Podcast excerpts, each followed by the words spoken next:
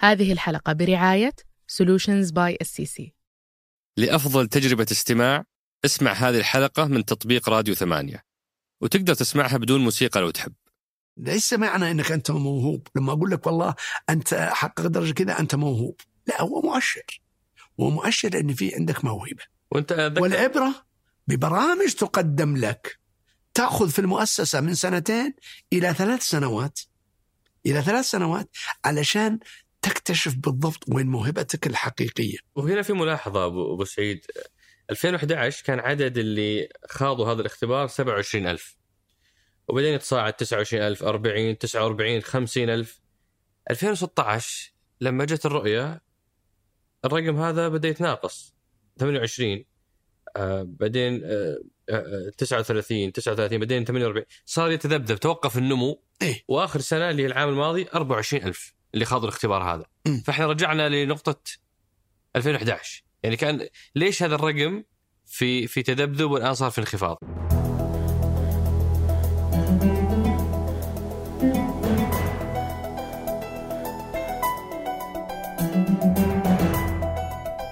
هذا سقراط من إذاعة ثمانية وأنا عمر الجريسي أستضيف قادة التحول وقادة الأعمال وقادة الرأي وأسولف معهم عن مستجدات ومستهدفات رؤية السعودية 2030 ضيف حلقة اليوم هو الدكتور سعود المتحمي الأمين العام لمؤسسة الملك عبد العزيز ورجاله للموهبة والإبداع موهبة سابقا. في محورنا الأول سولفنا عن تجربة الدكتور في اختيار التخصص. آه، وكانت تجربة مثيرة لأنه بدأ بتخصص وبعدين انتقل لتخصص آخر. والتخصص الآخر هذا كان له علاقة بالحاسب والذكاء الاصطناعي في بداية الثمانينات. آه، فإيش اللي خلاه يختار هذا التخصص؟ كيف الإنسان يستطيع أن يكتشف شغفه؟ وإيش نصيحة الدكتور لمن اكتشف شغفه؟ هل يروح ويتبع هذا الشغف حتى لو كان على حساب الفرص الاقتصادية أو يوازن بين الشغف وبين آه، اختيار الفرص الاقتصادية؟ بعد استعراض تجربة آه، الدكتور في اختيار التخصص وفي إكمال الدراسات العليا دخلنا على تجربة مؤسسة موهبة. آه، وحكاية هذه المؤسسة تاريخها آه، إيش علاقة الملك فهد الله يرحمه والملك عبد الله آه، والملك سلمان بهذه هذه هذه المؤسسة. آه، من وين تحصل على تمويلها؟ إيش دورها بالضبط؟ إيش تعريف الموهوب؟ وكيف يقاس هذا هذا الموهوب؟ وبعد ذلك تكلمنا على أهم المبادرات اللي عملوا عليها مثل مبادرة الوصول إلى أفضل 100 جامعة في العالم. وكيف يقدروا يحققون قفزة في عدد الطلاب اللي قبلوا في جامعات من ضمن أفضل 100 جامعة على مستوى العالم. آه، بعد كذا تكلمنا على المشاركة المشرفة الأخيرة آه، في آه، المعرض اللي يقيم في أمريكا وكيف حصدنا هذا العدد ال- الكبير من الجوائز وفي آخر الحلقة آه، غطينا موضوع المستقبل التقنية كيف شكل العالم آه، في المستقبل إيش المخاطر المتوقعة آه، كيف يستعد الشاب اليوم لتلك المرحلة إيش الفرص اللي ممكن تكون موجودة إيش المخاطر آه، المحتملة لا سمح الله آه، وختمنا بسؤال عن ماذا بعد كل هذه الرحلة لما تكون إنسان وتوصل للدكتوراه توصل لعضو مجلس وزراء وتوصل لقيادة مؤسسات آه، آه، كبرى إيش يطمح الإنسان بعد ذلك؟ آه، فأترككم مع الحوار. حياك الله أبو سعيد شرفتنا ونورتنا. حياك الله شرف لي والله شرف لي والله في هالمنصة الرائعة الله هذه فيك. الأفكار الريادية اللي تعمل حراك بين الشباب وحقيقة فخورين فيكم وفي هالمنصة الرائعة لا الله لها بدون إن شاء الله يكون في- إضافة نوعية وثرية إن شاء الله متأكدين من ذلك. وهالمنصات لا قيمة لها لولا دعم آه، أمثالك بقبول الدعوة فشكرا لك. يشرفني ذلك آه، أبو سعيد آه، يعني إحنا نحضر الحلقة آه، في شخص أرسل لنا ويقول أرجوكم أرجوكم اسألوا عن تجربة تغيير تخصص الجامعة وإعادة المرحله الجامعية لأنها كانت ملهمة لي وللكثيرين. اليوم أبو سعيد موضوع اختيار التخصص قرار مرة يشكل ضغط على الطلاب وعلى الشباب في عمر مبكر لأنه يعتقد إنه هذا القرار هو اللي بيحدد حياته آه، بكاملها. أنت عندك تجربة مختلفة لعملية تغيير التخصص. لو تعطينا في البداية هالقصة. قصة طويلة يا عزيزي قصة طويلة وكانت بدايتها لظروف معينة. هذه الظروف زالت بس بعد ما بدأت في التخصص. فأعدت النظر في موضوع التخصص. وش كان تخصصك؟ كان تخصصي رياضيات تربية طرق تدريس رياضيات. أنا متخرج من كلية التربية بجامعة الملك سعود فرع أبها واخترت التخصص لظروف نشأتي كانت في أبها ونشأت يتيم تقريبا الوالد الله يرحمه توفي وأنا أنا لا أعرفه الله يرحمه كان ست كنت ست سنوات. فكانت الظروف اللي ما يعني فرضت علي واقع وإني أدرس في قريتي الابتدائي ثم بعد ذلك انتقلت إلى مدينة ابها آه، لأنه ما كان في قريتنا مدرسة متوسطة. فتعذبت. آه، كنت أسكن في دكان أنا زي زي أقراني في ذلك الجيل. وبعد ذلك آه، كان الجامعة فرع جامعه الملك سعود في في ابها هذا الفرع كان في كلية التربيه وفقط كلية التربية وكان في فرع لجامعة الإمام. فدخلت في كلية التربية كلية التربية كان فيها تخصصات محددة كان من ضمنها تخصص الرياضيات. دخلت في قسم الرياضيات كأول دفعة في قسم الرياضيات. درست في الرياضيات وتخرجت بتقدير ممتاز مع مرتبة الشرف من جامعة الملك سعود. ولكن أثناء دراستي في المرحلة الأخيرة في الجامعة آه، تزوجت وأنا في الجامعة. وأيضا أول أب أبنائي بنت آه، رزقنا بالبنت وأنا لا أزال في الجامعة في المرأة. فكان يجب علي أني أبحث آه، عن وظيفة بجانب الجامعة. وهذا وهذه مهمة جدا للطلاب والطالبات. هذه رسالة لابد أن تمارس عمل سواء تطوعي أو بداخل أو شيء أثناء الدراسة حتى وإن كنت في الثانوية العامة حتى وإن كنت في المتوسطة. هذه مهمة جدا أنها تصقل شخصيتك للأبد. فدخلت في شركة آه، كان الهدف فقط عشان أتخرج. تمولي ولا كان هدفي هو أن أتخرج معلم رياضيات. ووظيفة التعليم وظيفة مقدسة بلا شك شرف لي لو في هذا المجال. لكن آه لما دخلت في شركة ويتكر في كان كانت شركة أمريكية. أي. في آه خميس مشيط. آه كنت أشتغل في قسم الطوارئ على شأن قسم الطوارئ 24 ساعة. فكنت أداوم في الجامعة من 8 تقريبا إلى 2 بعد الظهر ثم بعد ذلك أروح أخذ لي بس لقمتين مع زوجتي ومع طفلتي. ثم بعد ذلك أداوم من 4 عصرا إلى الساعة 10 في الليل. كنت في الطوارئ. في هذه الظروف آه، اختلطت بثقافات مختلفة. تعرف منطقتي ما كان وش طبيعة عملها الشركة هذه؟ آه، إدارة مستشفيات. إدارة مستشفيات. إيه كان مستشفى القوات المسلحة كانت هي اللي تشغله. حلو. هذه الشركة فاختلطت بأطباء استشاريين ممرضين كادر طبي من جميع الثقافات ومن جم... تقريبا من بلدان مختلفة بالذات من أمريكا كندا أستراليا بريطانيا. هذولا وكنت أشتغل معهم في الطوارئ. كنت واجهة بينهم وبين الجمهور. آه، في هذه الأثناء آه، لي قصة عجيبة يمكن ما يحتاج أن لها في هذه الحلقة لأنها طويلة. آه، خلتني أتعلم منهم أنه في شيء اسمه كمبيوتر. أنا لم أكن أعرف كمبيوتر. لا. تعلمت منهم أيضا اللغة الإنجليزية. لم يكن عندي لغة إنجليزية. هم تعلمت اللغة. أيضا تعلمت منهم حكايه الابتعاث. ما كان عندي في تفكير انه فيه ابتعاث. من هذه الثلاث الأشياء تعلمتها خلال السنة الأخيرة. آه، حددت قلت اذا مجالي هو الحاسوب. مجالي لاني لاني اطلعت عليه من خلال واقع العمل. رغم أن تجربة بسيطة في العمل ذلك الوقت.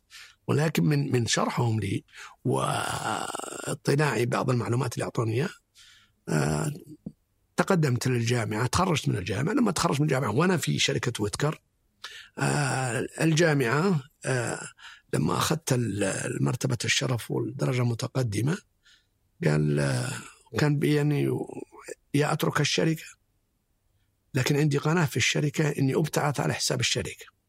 اني تخرجت الآن أقدر أعطيهم الدرجة واقدر ابتعث على حساب الشركة أو إني أشوف أموري مع الجامعة. فجاءت فكرة الإعادة في الجامعة فعلا الجامعة قبلت أوراقي تركت الشركة ولكن خلاص قبلت الجامعة أوراقي على إني أكون معيد في قسم الرياضيات على إني أبتعث آه، آه، في المجال التربوي علشان أكون طرق تدريس الرياضيات أو في هذا المجال. آه، لكني أنا كنت تلك المرحلة أحاول إني أراسل الجامعات بالذات في أمريكا. وكنت أراسل الجامعات لم أراسلها على أنه حاسب آلي. لأني لو راسلتها على حاسب الآلي يمكن ما أحصل على قبول. كنت أرسل على الرياضيات على ولكني لم أرسل أيضا لم أروح في في البعد الآخر الجانب التربوي. فكنت آخذ الرياضيات كوسيلة لتنقل أتلمس المستقبل لي في الحاسوب.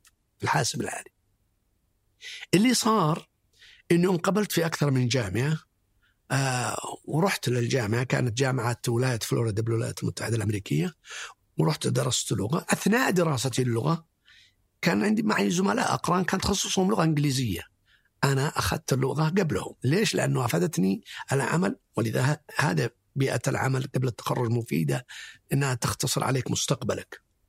فانقبلت آه، بعد ثلاثة شهور في المعهد. وانقبلت في الجامعة فلما أتيت في الجامعة على أني هذا قلت أبي أغير التخصص لو غيرت التخصص عن طريق الرفع للملحقية وذا قد يمكن يتعقد علي فقلت يا خليني أضع الملحقية أمام الواقع. آه قالت الجامعة القبول تفهمت وضعي الجامعة وشافوا درجاتي في الرياضيات عالية جدا. قالوا أوكي نقدر نقبلك بس لابد نعطيك مقررات في الحاسب الآلي في البكالوريوس لأن ما عندك أي شيء في الحاسب ما عندك إلا في الرياضيات. دخلت مباشرة وأخذت مقررات. حاسب آلي وصلت تدرس ماجستير؟ نعم. أنت تدرس ماجستير؟ لا أنا أنا ابتعثت للماجستير. أي. بعثة من آه، الجامعة. جامعة ولكني في الجامعة طلبت قبول أغير التخصص. أي. فغيروا التخصص لي لكن قالوا لي علشان على أني أطلع علشان أكمل في الماجستير تخصصي حاسوب. أبغى أغير للماجستير. ما هو البكالوريوس. نعم. أنا عندي بكالوريوس. بس أقصد هذه المرحلة هي مرحلة اللغة المعهد؟ أثناء المعهد لكن ما طولت في المعهد. أي. لكن أثناء المعهد طلبت تغيير تخصصي. فجاء قالت الجامعة قالت خلاص ما عندنا مانع لكن هذه المقررات تأخذها في ال في ال under يسموها في ال undergraduate قبل ما تبدأ في الماجستير. أخذتها قعدت تقريبا سنة ونص. آه لما وبعدين بدأت بعد السنة ونص دخلت مباشرة لأن في أمريكا بعض البك بعض المقررات في البكالوريوس يحسبونها لك للماجستير فدخلت الدخول الخط الفاصل بين البكالوريوس والماجستير كان رفيع. لما وصلت الملحقية أرسلت لهم على أنه قالوا انتهت بعثتك لك سنتين لاحظ أنه سنة ونص أي. في البكالوريوس. قالوا سنتين لك الماجستير وبقي لك فصل دراسي وانت الآن ما عندك إلا مقررين أظن في في الماجستير. فوضعك متعثر. قلت والله السجل الأكاديمي عندكم. شوفوا درجاتي في الجامعة. وضعي قال المهم في النهاية رفعوا للجامعة يمددوا لي. قلت مددوا لي سنة. مددوا لي سنة وأنا أعرف أن قدامي بس فقط سنة ترمين وأدخل أخلص. رفعوا للجامعة هناك. في هذه الأثناء كان الأدفايزر المشرف علي قال يا سعود ترى الآن تقدر تأخذ بكالوريوس كدجري الآن. أنت كمل ماجستير فتقدمت أيضا للبكالوريوس وهذه اللي سببت لي مشاكل مع الجامعة. فتقدمت وأخذت البكالوريوس من نفس الجامعة في الحاسب الآلي computer science. ثم بعد ذلك كملت السنة. و آه، آه، في الماجستير كان في بدايات الجامعة. والجامعة كانت من الجامعات آه، اللي لها بدايات جيدة فيما يتعلق بالذكاء الاصطناعي. فأخذت مقرر اللي قلت لك عليه المقررين اللي أخذتها في آخر البكالوريوس وبدات الماجستير واحد منها عن الذكاء الاصطناعي. لما أخذت المقرر ذا وأنا خلفيتي تربوي. هذا عام كم؟ تقريبا عام 83 عجيب إيه تسولفون عن الذكاء الاصطناعي 83 اي كان يدرس في الجامعة لكن على على ما هو في البكالوريوس على مستوى الماجستير. ماجستير. هذه من المقرر اللي يقول لك عليها الخط الرفيع بين الماجستير في الجامعات خاصة في الجامعة اللي كنت فيها. فكان course مقرر متقدم بحيث إنه حسب لي في البكالوريوس وأيضا الحسبليه في الماجستير. دخلت في المقرر ذا المقرر ذا وجدت ضالتي فيه اللي هو الشغف. وجدت إنه هذه هذا هذا اللي أنا أستمتع فيه. ف تواصلت مع المشرف حقي قال في عندنا في الماجستير كانوا يعطون زي المشروع التخرج. مشروع ما هو زي البكالوريوس هو أكثر عمق في جانب بحثي. فمباشرة بدون تردد بدأت أسجل فيه فيما يتعلق بالذكاء وكان مشروع مشترك بين قسم علوم الحاسب في الجامعة وبين قسم علم النفس ونظريات التعلم في الجوانب الإنسانية. فاشتغلت فمشرفي من هناك متخصص في علم النفس. والمشرفي في الجامعة هنا تخصصه كمبيوتر ساينس. اشتغلت في هذا المشروع وهذا المشروع إلى الآن هو مشروع معقد جدا اللي هو يسمونها timetabling problem اللي هي عمليه الجدول دي يستخدم أساليب algorithms كيف أفضل طريقة لتصنيفها. المهم أخذتها وحصلت على الدرجة. في هذا الأثناء تعرف الآن اللي في أمريكا الآن خمس سنوات تقريبا خلفت الأبناء سعيد ثم بعد ذلك ياسر ثم بعد ذلك يسرى وأنا في أمريكا. أولادي ما كانوا يتحدثون اللغة الإنجليزية العربية وأنا كانت هاجس لي. بعد ما أخذت الماجستير طلبت إني أنهي بعثتي وأرجع السعودية عشان أولادي أدرسهم لأني ما أنا في واشنطن عندي أكاديمية ولا أنا في جامعة كان في جامعتي تقريبا في مدينة صغيرة في أمريكا ما ما أبي أحتكر المستقبل لي أبنائي لابد يرجعون بيئتهم العربية. فطلبت انهاء إني أرجع أباشر في الجامعة. فعلا رجعت باشرت في الجامعة.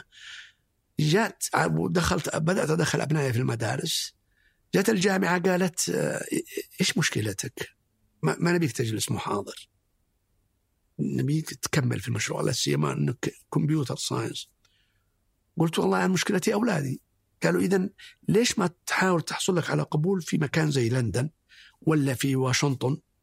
فراسلت لأن هدفي فعلا أولادي. فإذا تحققت أجمع مستقبلي مستقبل أبنائي فهذا شيء جميل.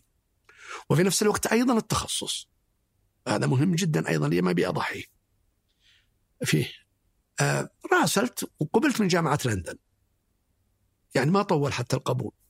كنت ما متحمس كثير لأني أريد أن يتأخر انقبلت في جامعة لندن. شديت الحزام أنا وأولادي وكملنا الرحلة مرة ثانية. ولما رحت لندن دخلت أبنائي في الأكاديمية الملك فهد. إذا موضوع أولادي استقريت في مستقبلهم ضمنت الآن فيما يتعلق بمناهجنا خاصة العربية وال... بعدها وفي هذه الأثناء آه، رزقنا بمحمد ابني محمد وأنا في جامعة لندن. دخلت في جامعة لندن مباشرة في الذكاء الاصطناعي. وكانت موضوع الرسالة آه، رجعت لموضوع أمريكا بمعنى أنه عملية التصنيف هي أساسية في عملية التعلم. آه، فدخلت في الذكاء الاصطناعي آه، وضعها عجيب وضعها عجيب. الذكاء الاصطناعي كان الإنسان يريد أن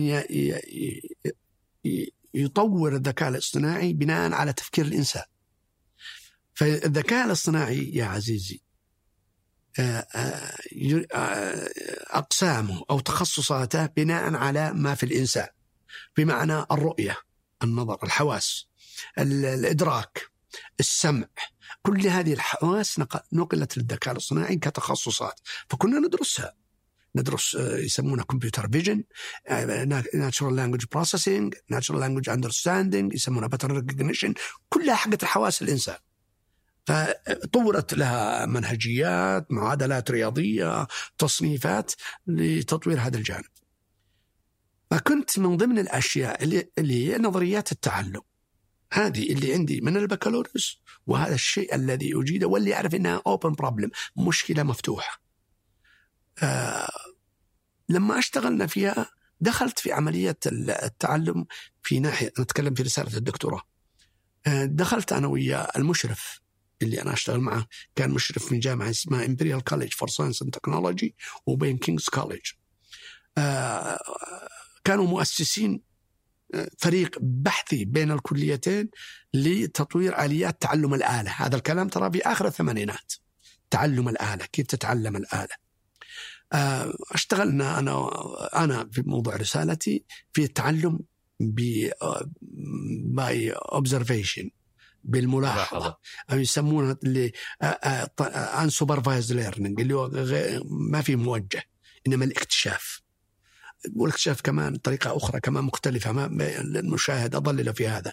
إنما نسميه supervised learning اشتغلت فيها وطورت لي منهج واستخدمت آه، عينات البحث اللي اشتغلتها على طبلات مرضى آلاف طبلات المرضى علشان ندخل فيها نشوف آه، تعلم فيها كيف إيش الظواهر اللي ما يدركها الإنسان. لأن فيها أرقام مختلفة والإنسان مهما كان لا يزال في عملية الأرقام الكبيرة ما يقدر يتصور الأشياء اللي داخلها أو الربط بين عناصر هذه الأرقام.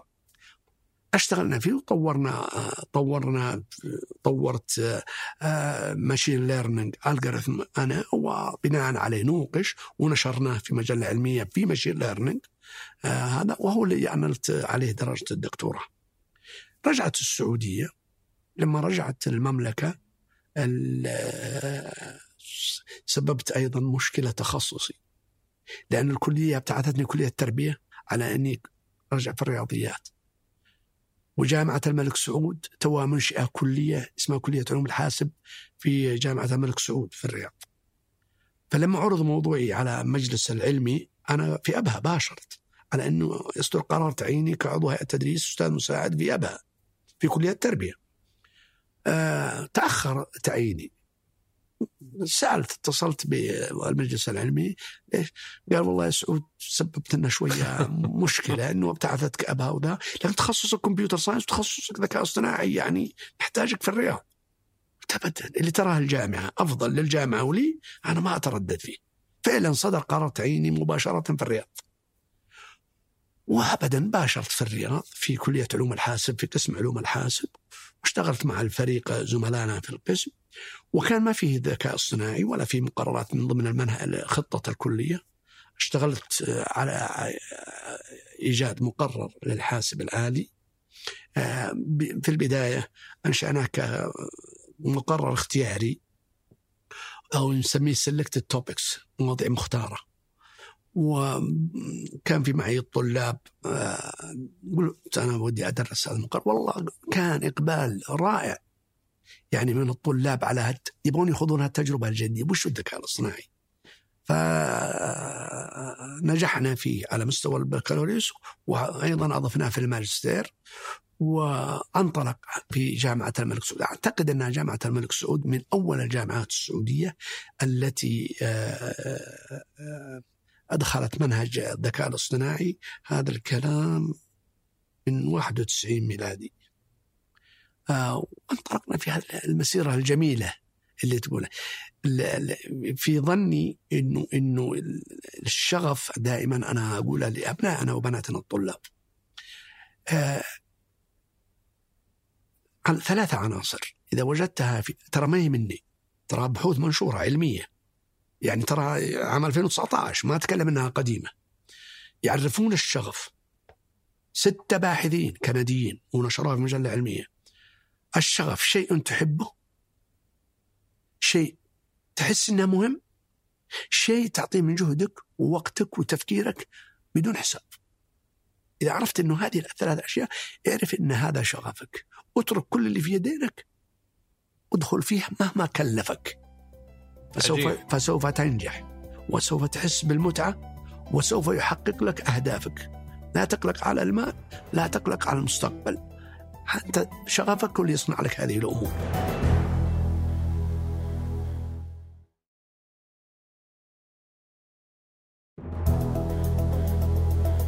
في أبو سعيد يعني وجهة نظر ثانية مضادة تقول انه في مبالغة في اعطاء الشغف وزن في القرارات.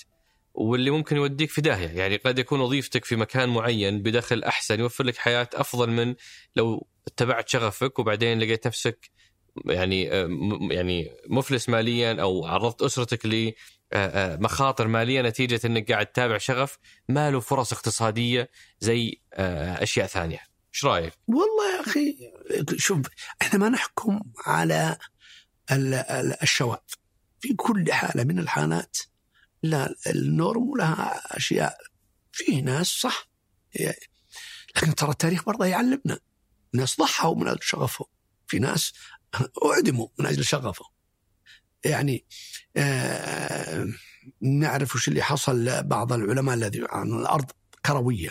ما ما شغفه في هذا الموضوع. وأصر هذا وضحى من أجله. آه لكني أنا أقول لما تمارس عمل ليس فيه شغف لك فأنت الآن قاعد لن تبدع فيه. طيب اذا الهدف منه هو ما هو الهدف من من مسيرتك في هذا الحياة من يوم تولد حتى تموت؟ يجب أن تحدث أثر. في ظني الأثر سوف يكون محدود. إذا أنت تمارس عمل ليس فيه شغفك الأثر حيكون محدود. أنت تريد ت- تولد وتنتقل إلى الآخرة إن شاء الله. آه بعد عمر طويل. ثم تعرف إنك مشيت. ما لك أثر؟ وإنما مجرد من هالماكينة داخل فيها وتخرج من هذا الانبوب هذا موضوع ثاني. لكن إذا تريد أن تحدث أثر. يعني أنا أقول لك مثال. الإنجاز اللي حطيناه اللي حققناه في في ايسف في أمريكا. إحنا بدأنا في 2017 ترى ما هو بس حق شهرين علشان نطلع آه، آه، نتربع رقم واحد الأفضل باحث شاب في العالم من السعودية. ما هو شغل شهرين. إحنا من 2017 اشتغلنا على هذا الموضوع. أنا انضميت المؤسسه عام 2017 وكانت المؤسسة تحتاج إلى فطورنا خطة استراتيجية وضعنا في خطة الاستراتيجيه اسمها ترانسفورميشن استراتيجي. يعني خطة ارسلناها. للزملاء ارسلناها للزملاء والزميلات. زي الدولة. الدولة ما يسوى التحول الوطني transformation يعني معناه نبي ننفصل عن الماضي اللي إحنا نبي نسوي شيء ثوابت جديدة ننطلق منها للمستقبل هذا اللي حصل في موهبه كان عندنا خطة وقفناها قلنا لا هذه الخطة ما تودينا. لو ودتنا كان 20 سنة سوت لنا شيء. خلونا نسوي خطة transformation واشتغلنا على هذه الخطة. طيب أنا من عملي الاستشاري في أكثر من جهة حكومية وخاصة. كمستشار أسوي شيء ثيوري نظري وأخذ فلوسي وفي أمان الله خذ الوثيقة وأطلع. وتنتهي الوثيقة للأسف. أنا أقول لك إياها إنها في الأدراج ما استفادت منها الجهة. العبرة إن الاستشاري ابي ينفذ معي. كلامه يطبقه معي. لعده أمور. يثبت إنه كلامه صح أو يعرف. الجاي الثاني إنه يدرب الناس اللي عندي. فاشتغلنا على ترانسفورميشن آه، واشتغلنا مع شركاء واشتغلنا مع الطلاب. الجانب التحفيزي يا أخوي عمر خاصة للشباب. الجانب التحفيزي أهم من المادة العلمية. لا يقل أهمية من المادة العلمية. أعطى مكانته اشعر من هو لو تلاحظ في تصريحاتي دائما وش أقول؟ أقول آه الإنسان وهذا الإنسان إذا كان طموحه أقل من قدراته هذه كارثة. طموحه. ممكن هذا الطموح ما يحققه. لكن إذا كان الطموح أقل من قدراتك هذه كارثة.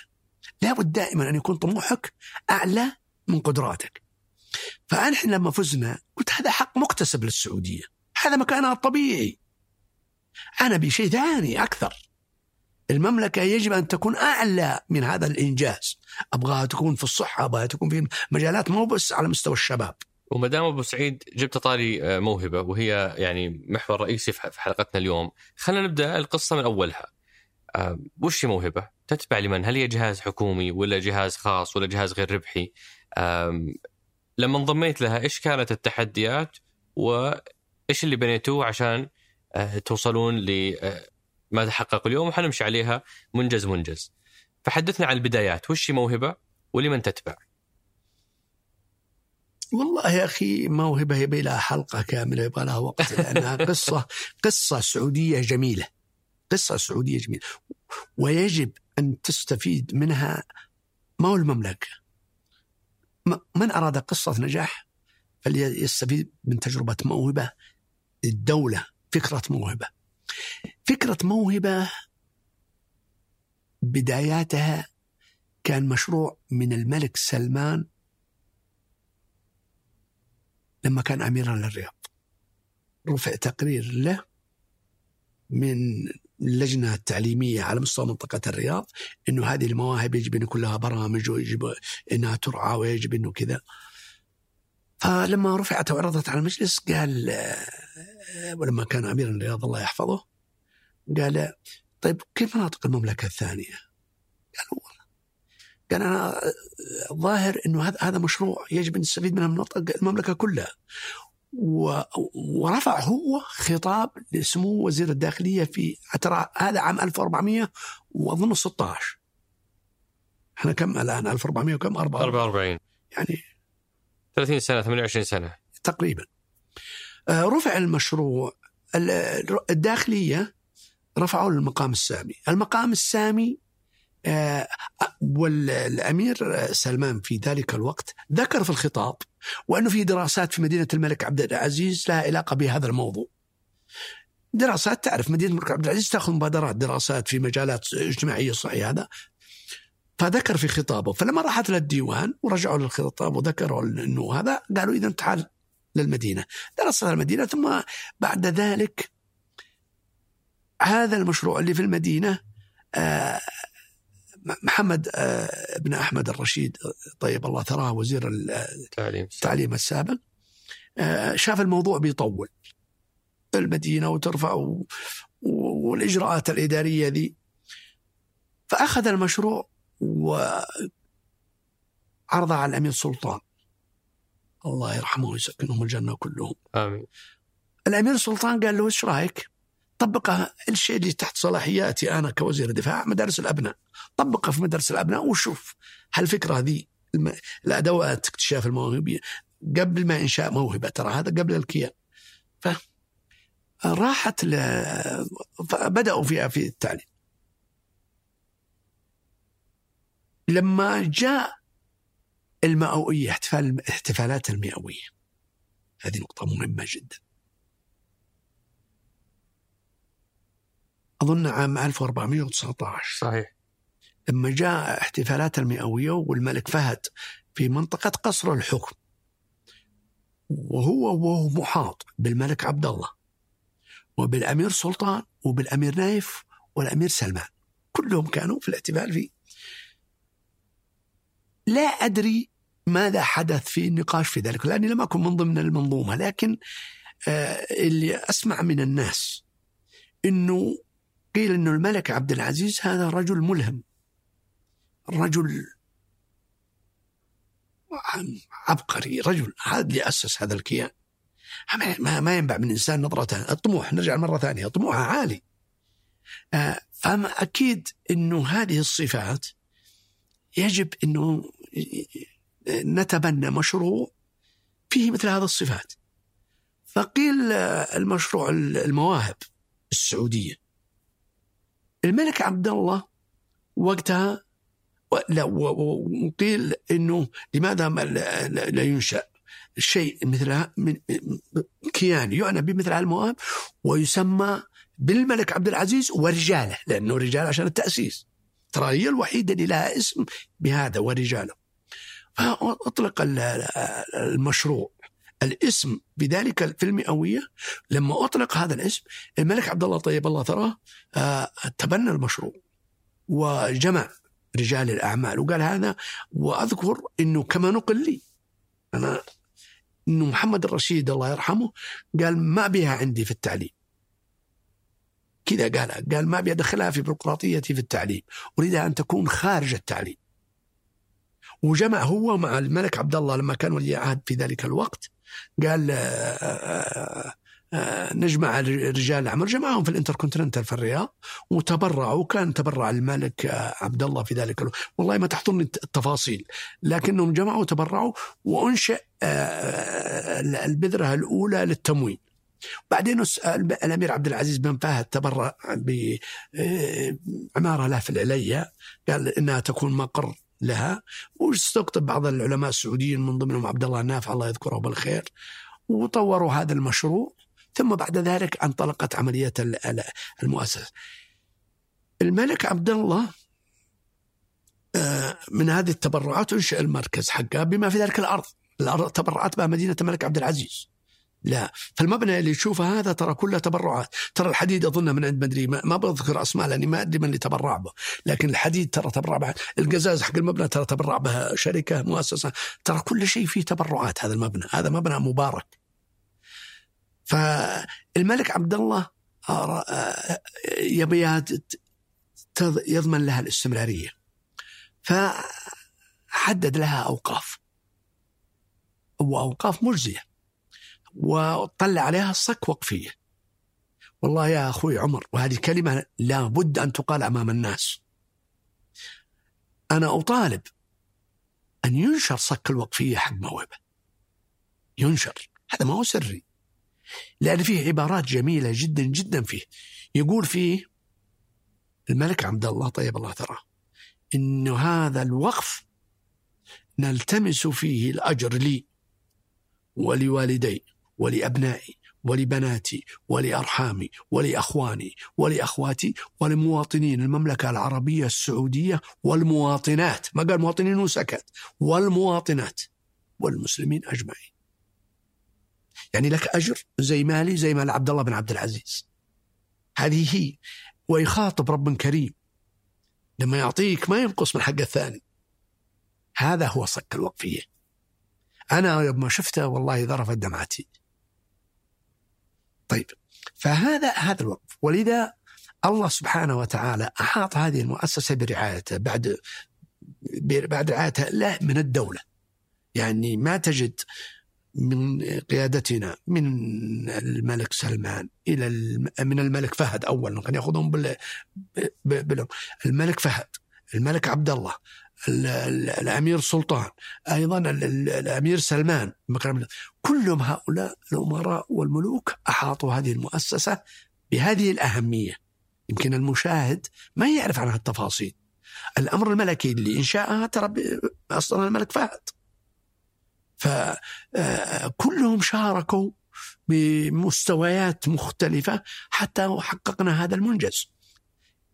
الآن وهي مرت بأكثر من استراتيجية ولا لا؟ نعم. هي مرت بأكثر من استراتيجية. مرت- بعد نعم. التأسيس كان في أول استراتيجية؟ كان كان في آه، تم التعاقد مع مع استشاري عالمي. آه، الاستشاري العالمي سوى استراتيجية 15 سنة. وقسمها أنه الأولى تكون مرحلة التأسيس. متى متى هذه؟ إيه والله ما تحضرني لكن أظن من 2014 من 2009 إلى 2014 حلو. الظاهر. من 2009 إلى 2014 لأن شوف أنا كنت أمين للمؤسسة. أي. فلما تسألني في الأرقام ونسيتها لأني نويت الآن أرتاح. أشيل الأرقام. حتى يسألوني بعض الزملاء إيش تخطيطك يا سعود بعد بعد ترك المؤسسة؟ قلت تخطيطي لا تخطيط. وهذه بنجيها هذه بنجيها آخر حلقه بس فهذه كانت استراتيجية التأسيس. التأسيس. بداية. نعم. حلو. آه، التأسيس اللي هو ال- ال- ال- الهيكل الحوكمة كل هذه قضايا نظامها تنظيماتها كل هذه الأمور أسست. بعدها من أظن من 2014 إلى تقريبا 2019 أنا انضميت لها 2017 حلو. فمن 2014 إلى 2019 كانت نسميها الانتشار. الانتشار. وكان عنوان المرحلة الأخيرة اللي هي من 2019 إلى 24 أو من هذا القبيل كان هدفها التمكين والتميز. التمكين والتميز. والتميز. آه ال- الاستراتيجية الانتشار النوعي الانتشار حققت ذلك حقيقة يعني. آه، يقول لي عبد الله النافع الله يذكره بالخير لما راحوا يسوون الدراسة وراح لوزارة التعليم ويسأل وزارة التعليم نبغى ندرس عن موضوع المواهب ونبغى نشوف إيش عندكم مبادرات رد عليه الشخص المسؤول آه، ما يعرف إلا مواهب رياضية. قال لا مواهب علمية. قال ما ما نعرف إلا مواهب رياضية.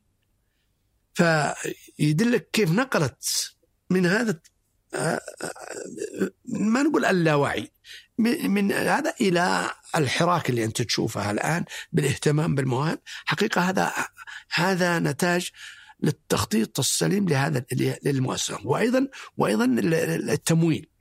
الدولة ترى مولت ما هو بس الوقف. الدولة كانت تضخ إعانة سنوية للمؤسسة. من خلال إعانة سنوية. التعليم ولا مباشرة؟ ما- من الدولة مباشرة. أي. ما هو من الوزارة. كانت تجي من الديوان الملكي. ف... فكان هناك دعم منذ تأسيسها دعم من الدولة ومن أوقافها. والدولة لديها استراتيجية إنه ما دام لها أوقاف في يوم من الأيام حتستقل بأوقافها فالدولة تعطي دعم لثلاث سنوات.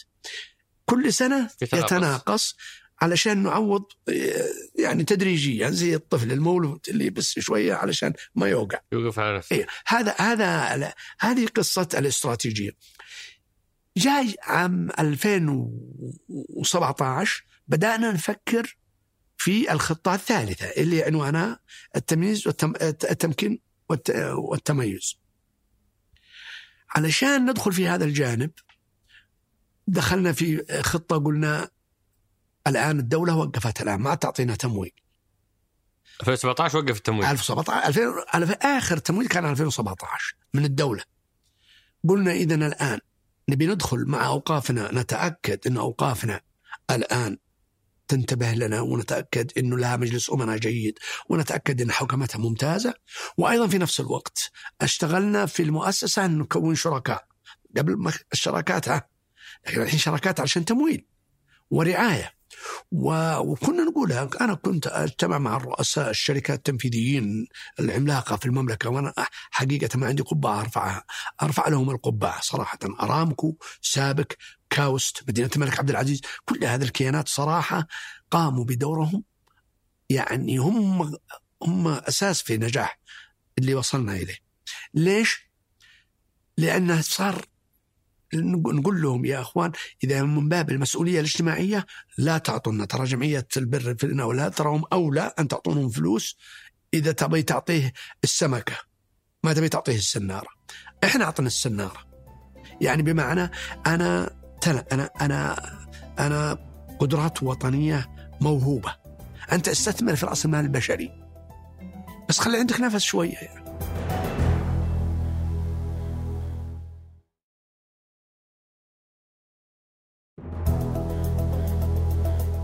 ولما نقول موهوبة وش تعريفكم للموهبة؟ عشان برضو يعني اللي معانا في الحلقة يصير يعني ماشي في في الفهم الواحد. المملكة طورت مقاييس للمواهب. يعني آه، آه، وأنفقت فيها آه، أموال ضخمة للمؤسسة في تطوير مع المركز الوطني للقياس. وبالمناسبة هذه قصة أيضا تحسب للي كانوا قبلي من الز... اللي كانوا في المؤسسة قبلي إنه طرح مشروع تطوير أدوات مقاييس مقننة وطرحت على شركات عالمية ووطنية.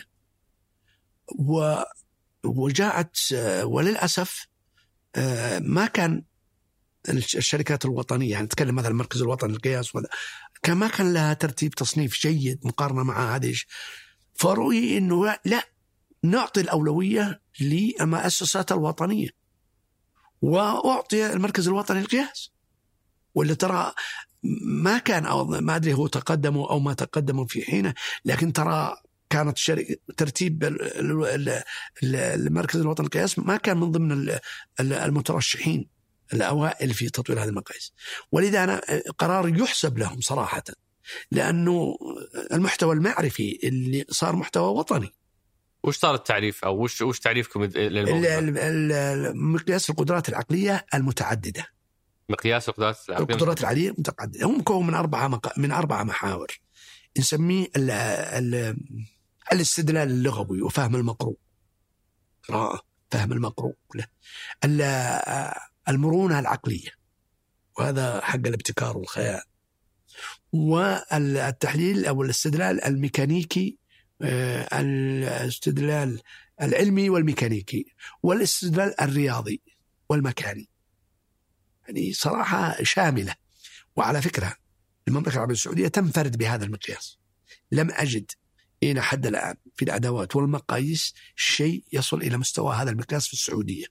وترى اشهد علماء ما هو كلامي أنا. فهذا المقياس يتقدم له الطلاب. تخيل يا عمر قبل سنوات ما أحد يدخل على المقياس إحنا نروح ندور له الناس نشجعهم نقول تعالوا ومدفوعه الفلوس له ونرشحهم وندفهم دف هذا قبلي ما ما هو في زم قبل ما أجي الآن يعني من من سنوات حتى من قبل ما أجي. أصبح الترشيح ذاتي والناس تدفع فلوس. علشان تروح ليش؟ تقيس مواهب أبنائها وبناتها. فشوف الحراك اللي سوتها المؤسسة.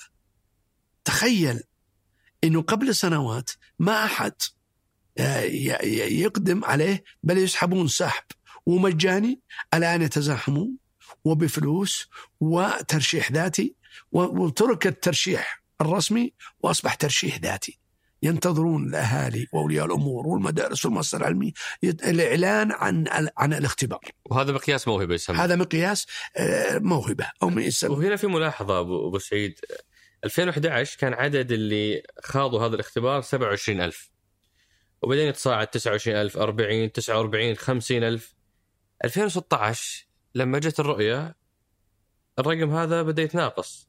28 آه بعدين آه آه 39 39 بعدين 48 صار يتذبذب توقف النمو إيه؟ وآخر سنة اللي هي العام الماضي 24000 اللي خاضوا الاختبار هذا م. فإحنا رجعنا لنقطة 2011 يعني كان ليش هذا الرقم في في تذبذب والآن صار في انخفاض؟ آه ملاحظة جيدة.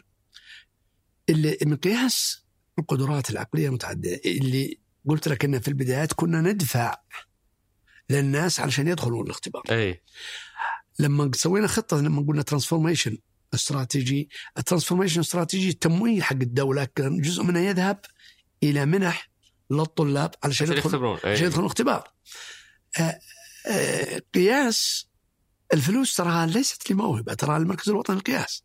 يعني لا يدخل موهبة شيء من ال ال ال ال الفلوس.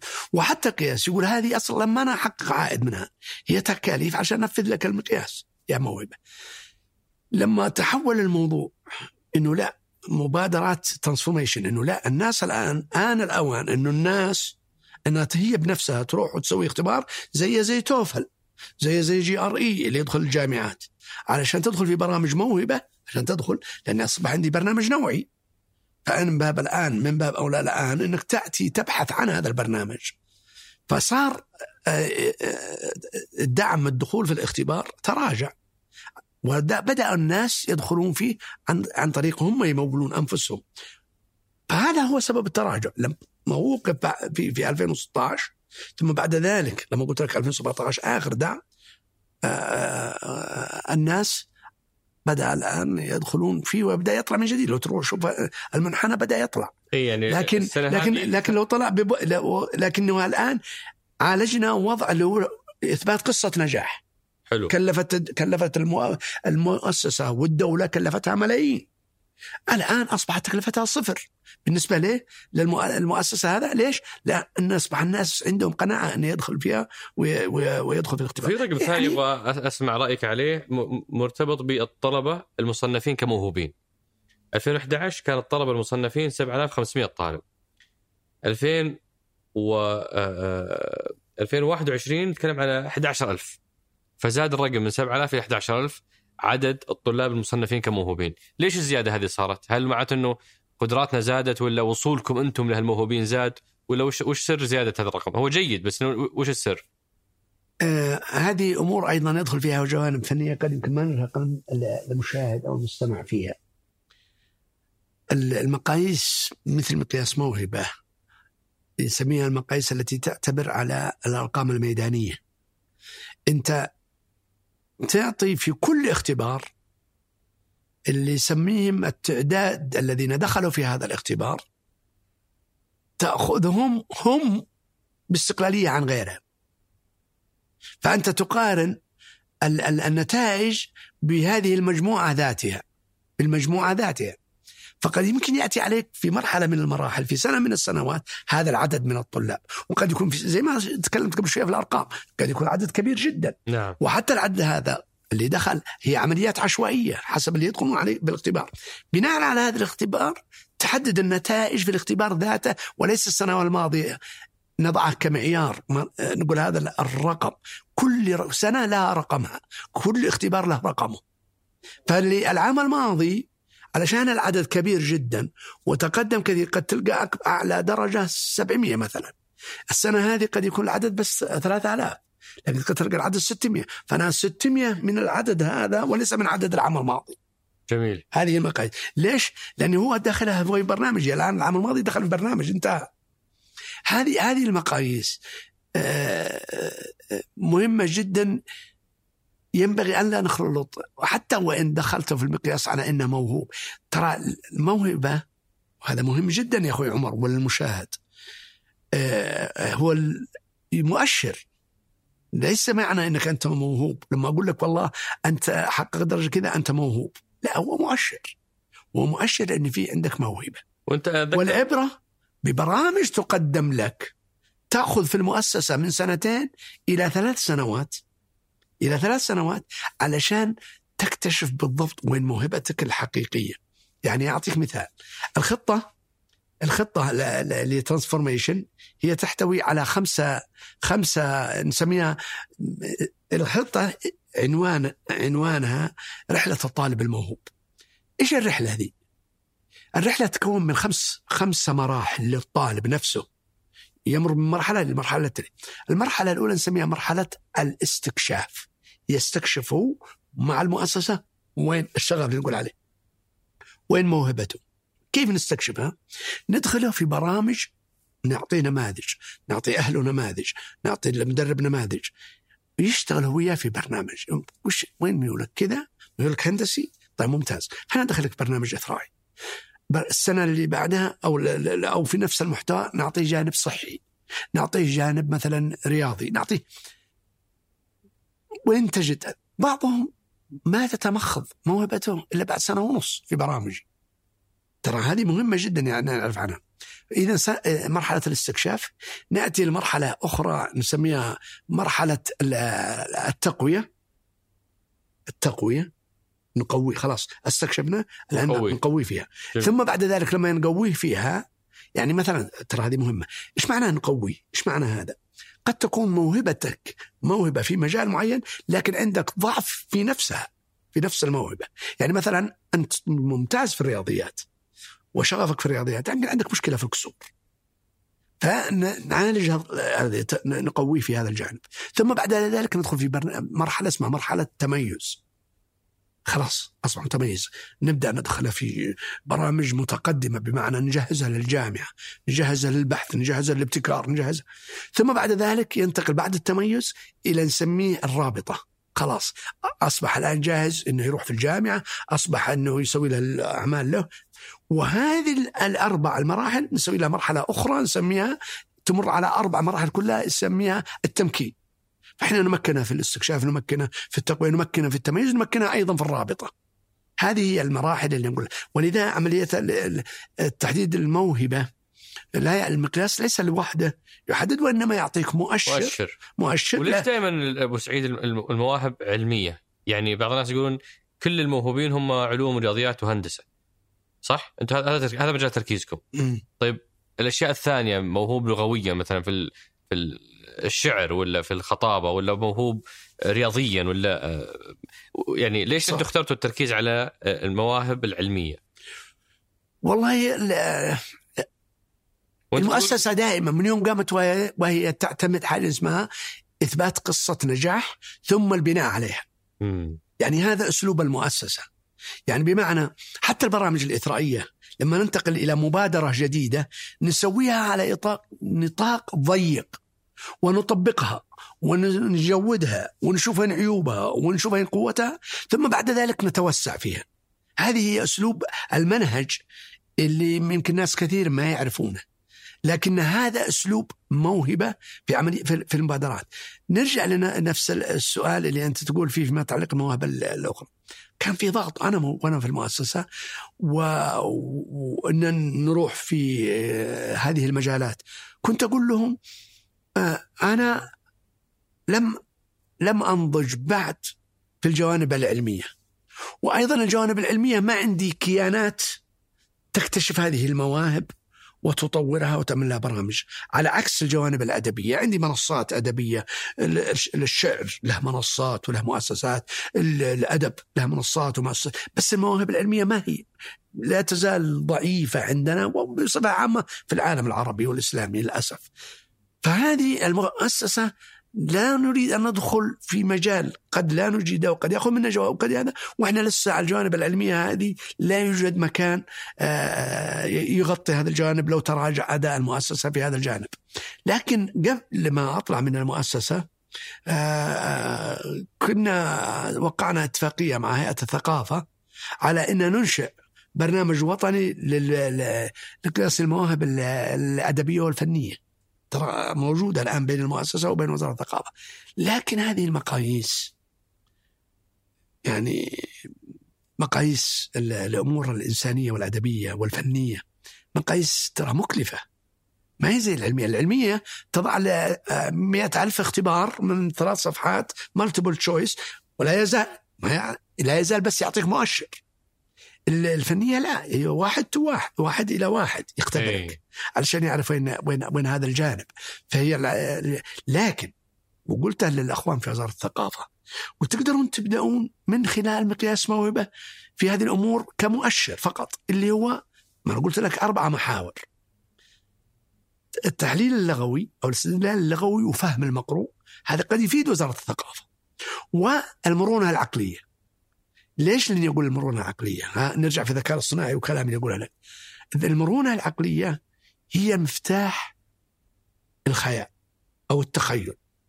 وتعرف الفنانين الفن التجريدي الشاعر دائما يعتمد على خياله ينقل لك صورة من خياله في كلمات في لوحة في فالمرونة العقلية أنا أرى أنها وقلتها لهم خذوا طلاب اللي أخذوا مقياس موهبة في المرونة العقلية وتبون تأخذون أيضا فهم المقروء خذوا هؤلاء وسووا لهم اختبارات أخرى لكن على الأقل قننا العدد لكم علشان تنطلقون فيه، أنا ما أدري والله وش اللي صار في الموضوع، لكن أتمنى انه يفيد الأخوان في في وزارة الثقافة. من الأشياء الجميلة اللي اشتغلتوا عليها وكان أثرها إيجابي موضوع القبول في أفضل 100 جامعة. على مستوى العالم. آه الرقم في 2016 كان تسعة عدد الطلبة المقبولين. في 2021 وصلتوا ل 75 طالب مقبول.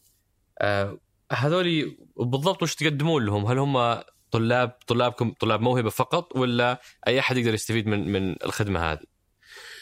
هي موجهه لطلاب موهبة. البرنامج هذا وهذا مهم جدا أنا شخصيا لم أعرف عنها في موهبة. القبول في الجامعات العريقة ما هو زي قبول في أي جامعة عادية.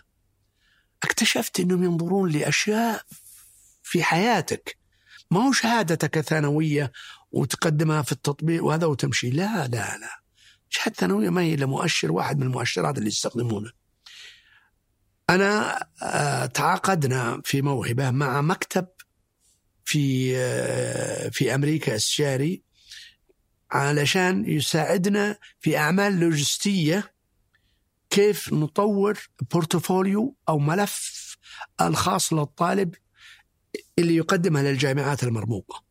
فلقينا إنه لابد أن نرجع في الثانوي الثانوي رجع في المتوسط. تخيل الأعمال التطوعية دي لها وزن ما هو سهل.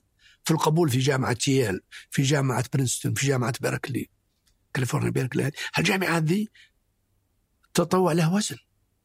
وزن ما هو سهل. المهارات اللا صفيه العمل اللي قلتها لك العمل وأنت تدرس. تحط أنا والله اشتغلت كذا في حتى لو قرصون في مطعم. مهم إنك خبرة سويتها ما أنت قاعد بس تتعلم وبس مقفل على هالعالم. هذه لن تقبل الله لو جيت بدرجات أينما أتيت إذا تبغى جامعة مرموقة لابد أن تبني ملف في هذه الخصائص وهذه الأعمال اللي قد تظهر لك إنها ما هي مهمة لا هي مهمة لك في القبول. لذا تعلمنا لما كان تراجعنا في البداية ولما عرفنا المنهج اللي على أساسه ينقبل الجامعات وصلنا إلى أنه في طلاب عندنا في حالة أذكرها جيدا أنه ستة قبول من يسمونها آي في ليج ستة قبولات جت. ما شاء الله تبارك الله. ومتى؟ وأي سنة؟ وهو في ثاني ثانوي. ما شاء الله تبارك الله ما شاء الله. وخليك تشوف. فلما جينا نبغى نبتعثه برنامج الابتعاث قال بده يكون عنده الثانوية. جامعة في أمريكا جامعة مرموقة. تقول جيبوا لي أنا جاهز أني أقبله.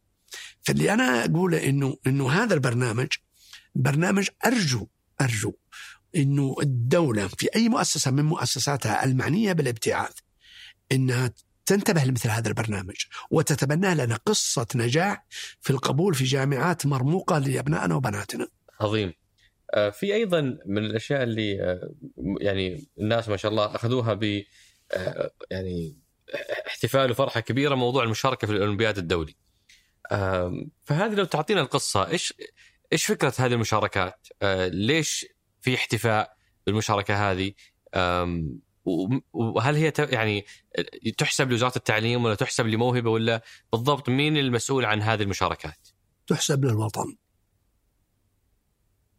تحسب للوطن. مين المسؤول عن تجهيزهم؟ يا- لحظة يا عمر حبيبي آه، دائما خلوها ال- أنا رئيس الفريق لما رحنا أمريكا لا يوجد فرق موهبة تعليم ارامكو اللي كان معي على المنصه آه، منير الدسوقي طلع طيب. معي على المنصه طيب مدينة الملك عبد العزيز هل هو من التعليم؟ هل هو من موهبه؟ مشروع سعودي سعودي كامل. بلا شك بس أنا أبغى افهم مين المسؤول عن عن إعدادهم وتهيئتهم؟ مؤسسات التعليم ال- ال- الشركات أرامكو سابق والله لو عديتهم لك قد أهمل بعضهم. لكن أقول لك يا مؤسسات وطنية رائدة. آه، مدينة الملك عبد العزيز الجامعات السعودية بدون استثناء. ترى اللي شفتها في آيسف ترى معارض سويناها في المناطق. ترى ما هي في وزارة التعليم أو في موهبة ترى في الجامعات ترى في مؤسسات وطنية. فلذا أنا والله العظيم أنا فخور وأتمنى يا أخوي عمر أتمنى انه هذا المنهج قصص النجاح في التكامل وفي الشراكة وفي عدم الأنانية إنه هذا النجاح لي إنه هذا النجاح لك. لا فريق عمل واحد. هذا الذي موجود الذي حقق ايسف أنا كان بجنبي وأنا غردت فيها كان بجنبي نبيل الدسوقي. رئيس مدينة الملك عبد العزيز. منير. في إي نعم. في ايسف نعم. جاء من نيويورك. حجز من نيويورك. وجاء كلف نفسه. السفر هذا. وش جابه؟ وش اللي جابه؟ فرحة وطن. فرحة وطن. حريص. يبي يشوف إنجاز. فجاء فقاعد أنا وياه وإحنا قاعدين نسمع النتائج. نتائج فقول له يا أخي الحمد لله اللهم زد وبارك لأنه تعرف ما عمرنا وصلنا بها النتائج ولا حتى نصها. فأقول له كم وصلنا؟ أو يسألني هو كم وصلنا؟ قلنا 18 19 لخبطنا في العدد من ال ال ال ما شاء الله. يوم طلعت الجائزة الكبرى اللي فوق آيسف كل الجوائز الجوائز لكن الجائزة منها الجوائز كبرى وطلع إنه آه، بالسعودية. نظرت فيه قلت عد إيه، عد كما تشاء فقد وصلنا السماء. ما كيفك؟ ما شاء الله. ف بس عشان الشخص اللي سمعنا وما هو مستوعب إيش بالضبط الإنجاز اللي صار؟ وإيش قيمة مثل هذه الفعاليات؟ كيف؟ ال- الآن الآن هذا المعرض أول شيء هو المعارض كثر. هذا مهم جدا يعرفون عنها إيه. الناس. المعارض كثر لكن نوعيتها تختلف. يعني جودتها. في معارض بيع وشراء. بيع وشراء. ادفع ونعطيك جائزة في المعرض. هذه موجودة وكثر. المعارض النوعية اللي من منظمات غير ربحية ولكنها جودة تراها قليلة قليلة جدا للشباب. ها؟ يمكن آيس آيسف هو رقم واحد. ايس رقم واحد. هذا رقم واحد نعم. ليش؟ عمره تجاوز الآن 80 سنة. و The Society of Science. يعني مجتمع جمعية العلوم. جم- جمعية العلوم الأمريكية هي اللي متبنيتنا والجمعية جمعية عريقة. الشيء الثالث لو تشوف مجلس الأمناء حقه أكاديميين من جامعات مرموقة من شركات عالمية مرموقة. فهذا هذا المعرض النوعي بالعكس والله يا إجراءات فيه أنا قلتها لطلابي. قلت والله يا إجراءات اللي تسوونها إن إن الدكتوراه نفسها ما يطبقونها على على الناس اللي يأخذوا الدكتوراه. أنت دكتور شفت اللقاء يوم قلتها للطلاب؟ يقول أنت ترك دكتوراه في في البحث اللي تسويه. حكم في الميدان في مثلا في تبوك. أول ما طلع حكم. لا فريق تحكيم يحكم مشروعه. ثم سوينا معارض اللي نسميها ما هو المركزي اللي قبل المركزي؟ المناطق اللي ثلاثة الشرقية وسطى هذا برضه يروح مشروعه ويحكمه واحد ثاني. لاحظ. ثم بعد ذلك ما هو واحد اثنين ولا ثلاثة محكمين. ثم بعد ذلك نسيبهم في المعرض المركزي. المعرض المركزي نجيب له حكام ثلاثة ثانيين مختلفين أحيانا أربعة حكام. ها؟ ثم بعد ذلك نروح بامريكا ويسوي لها يعني كم تعرض للتحكيم كحد أدنى؟ أربع مراحل تحكيم. وقل المعدل اثنين بس رغم إن بعضها أربعة خمسة. اثنين في أربعة ثمانية محكمين. كم دكتوراه كم يناقشك فيها؟ اثنين ثلاثة ماكسيموم تأخذ الدكتوراه فلذا أنا أقول هم كان عملهم إنهم أعدوا بحوث. أعدوا بحوث. لكن طلاب على عشان- أفهم أبو سعيد. هم طلاب على مستوى المملكة أعدوا بحوث على مستوى مناطقهم. إيه؟ تأهلوا إلى ما ما هو على مستوى مناطقه منها على المنطقة. هو فكرة عنده سوى فيها بحث. علمي. بحث علمي. حلو. اللي خلاه الفكرة دي أي شيء يا إنها حاجة يا إنها شغف عنده يا إنه المهم هو يفكر بدون قيود. جميل. ويقدمها. يقول هذه فكرتي آه موهبة سوت لهم منصة. قالت إذا عندك فكرة حطها على المنصة. المنصة هذه إلكترونية ما يحتاج الولد من بيته يسويها. فإحنا ممكنينه. لا يروح مدرسة لا يروح مجمع لا يروح تجمعات لا يروح مكان آخر هو من بيته يقدر يعبي هذا النموذج حلو. إذا عبى ومن النموذج يدير هذه المنافسة وتوفير المحكمين والتأهيل موهبة موهبة, موهبة. هي المسؤول عن كل هذا الموضوع نعم كلها موهبة فاللي يصير كم يتقدم عليها هذه؟ ها كم تقدم عليها السنة هذه مثلا؟ آه العام الماضي تقدم أظن والله يا أخي ثما آه، أكثر من 80 ألف 80000 لا تقدم 103 ألف. 103000 103 ألف. من جميع مناطق المملكة. واللي تأهلوا للمرحلة التالية كم؟ هل- لحظة ال 103 ألف ذولا. أي. كيف تختزلهم؟ إلى أفضل نوع. فإحنا طورنا منصة إلكترونية ذكية. مجال الذكاء الاصطناعي. أي. ذكية. بحيث إنها تقيم كل الأعمال اللي جاية حاليا بدون تدخل بشري. يعني تقيمها من حيث الشكل. حول مكتمل عناصر المشروع لأن يكون موضوع بحثي. إذا كان هذا يرد له تلقائيا النظام يقول أنت عندك كذا أنت عندك كذا. هو بنفسه يا أما يطوره يا أما يتكاسل يا أما يعجز. لأنك ما تقدر 103 ألف. ثم بعد ذلك اللي عنده شغف حيستمر. ويتواصل معك. ثم بعد ذلك كم وصلوا تعرف؟ 6000 6000 6000 وكسر. من ال 103 وصل 6000 6000 حلو. لا تنسى إنه المعرض إذا كان هدفي المعرض في أمريكا فالمعرض في أمريكا أنا مقيد بمقاعد محددة. اي لكن ترى ما هدفي المقاعد المحددة. أنا قاعد أرقمهم بس مم. من أفضل واحد فيهم حتى ال 103 ألف حلو. فأنا ما ما ما أقول لك أنت مبدع أو هذا لا. وال 6000 ذول إيش صار لهم؟ ال 106 ألاف علشان لا، أنا 6000 أقدر أديرهم. اي إيه. 6000 علشان أديرهم لابد أنزل الأرقام أنزلها شوية من خلال عمليات تحكيم. حلو. ال 6000 يتوزع على محكمين في المملكة. هذول المحكمين كلهم يقيمونهم ويرتبونهم لك. تأخذ أفضل 300 500 حسب المكان الاستيعاب اللي أنت تسويه. ليش نقول لك في الوسطى والشرقية والغربية؟ ال 103 ألف يتحولون إلى 6000 في المناطق. ال 6000 ذولا لابد أنقلهم في المناطق ذي أبدأ بدأت تصل إلى إلى الأشياء النوعية. آه ثم بعد من الستة ألاف ترسل المحكمين كل واحد يحكم هذا ويطلعونهم ويرقمونهم ثم بعد ذلك نرقمهم من واحد إلى ستة ألاف ناخذ من واحد إلى 500 اخذتوا افضل 500 وسويتوا المعرض المركزي. ناخذ ال آه، 500 لا ناخذ واحد 500 نقسمهم نقول يا الشرقيه أنتم عندكم 200 أي. أنتم يا لا لكن هذا الآن ما هو عن بعد. هذا ولا حضوري. تحكيم عن بعد هذا حضوري. حلو. ونسوي لهم معرض نستأجر لهم قاعة في فندق أو في جامعة ويجون 200 طالب وطالبة يحضرون ويحضر المحكمين ويحضر الجمهور يناقشونهم الجمهور.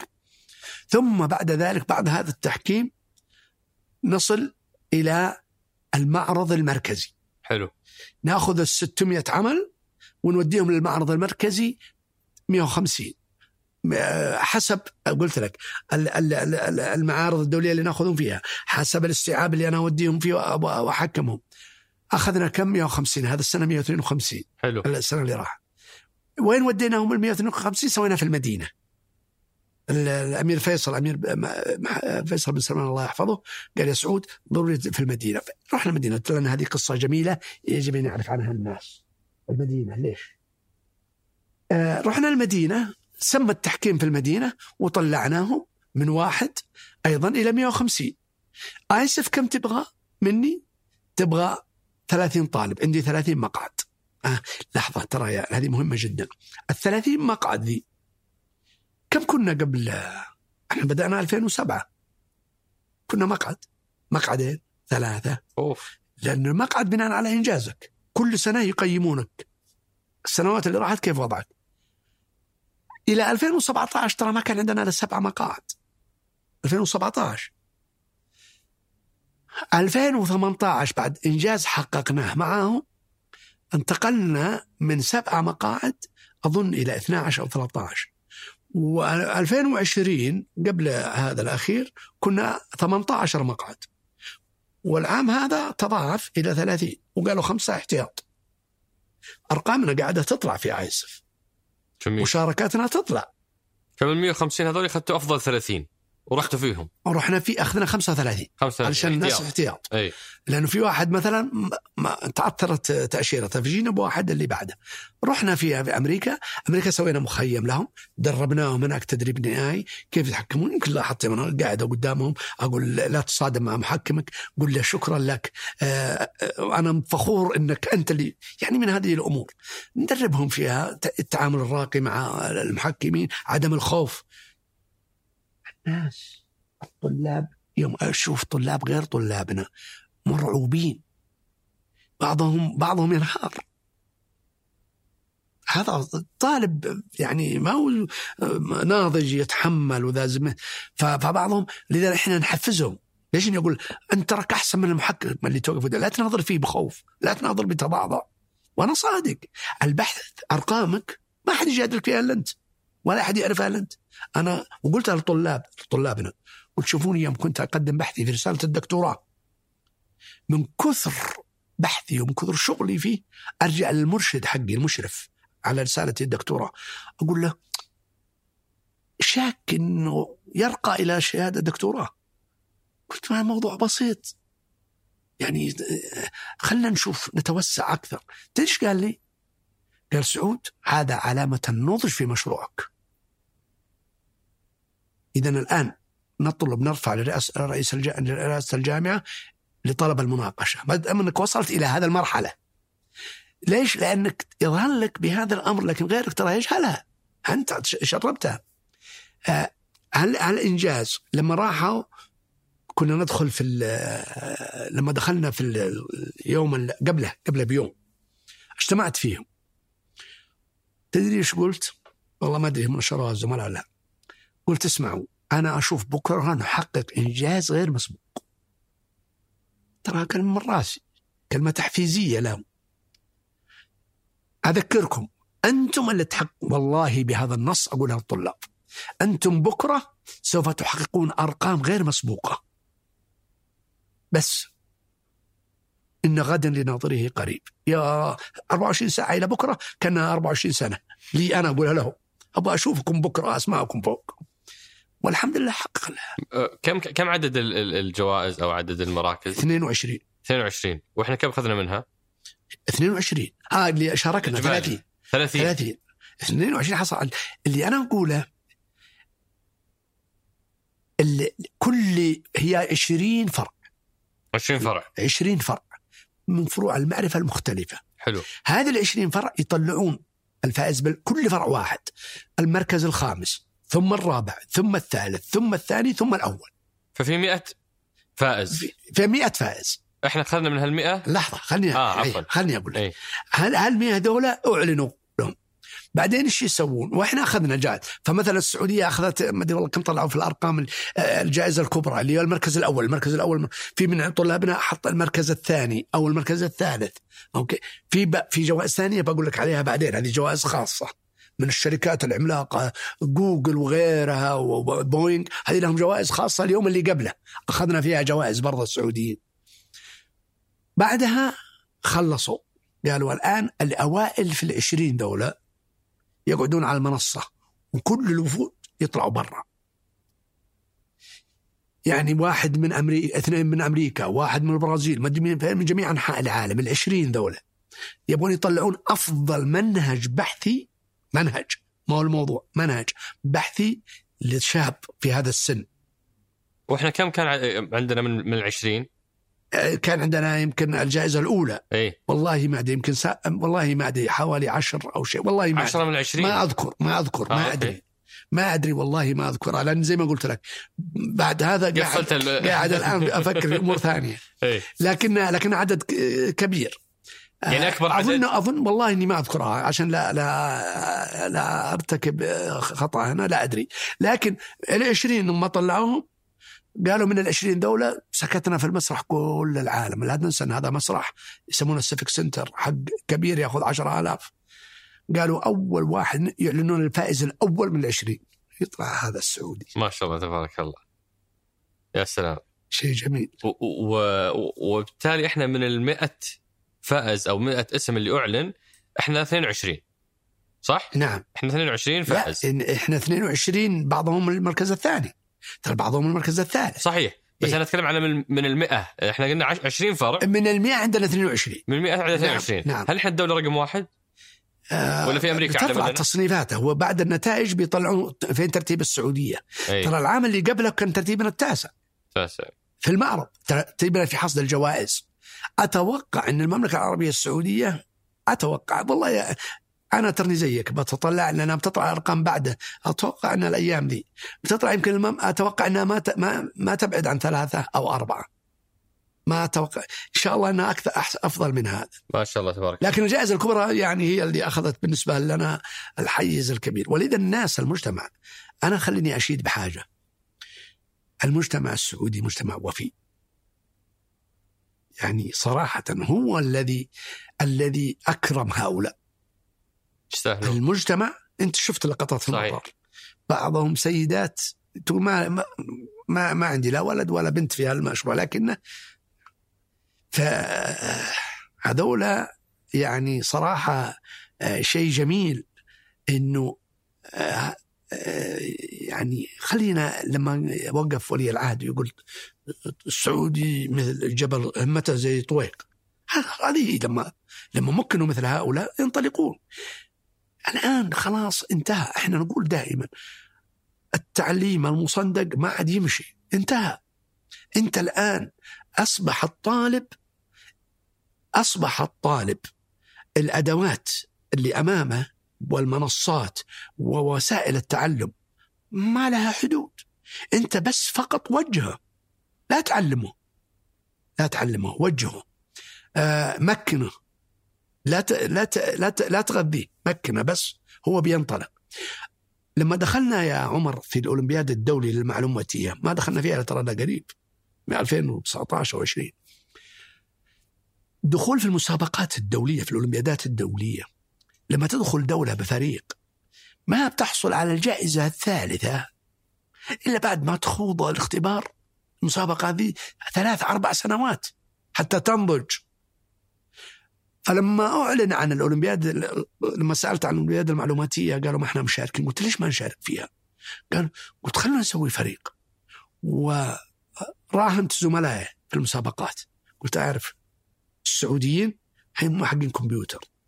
هم حقين كمبيوتر. ما أنتظر أربع سنوات حتى يحققون جائزة.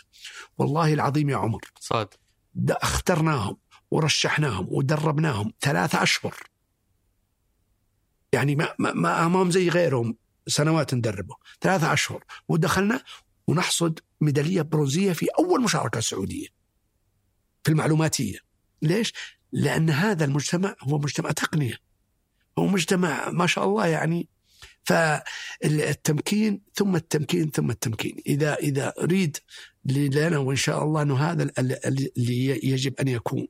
إنه إنه لكن أم أنا متفائل. يعني متفائل إنه الشباب سوف ياخذنا إلى آفاق جميلة جدا وحتى لو تعثر قطاع أو جهة أو معين أو هذا سوف يقودون ل- الرحلة.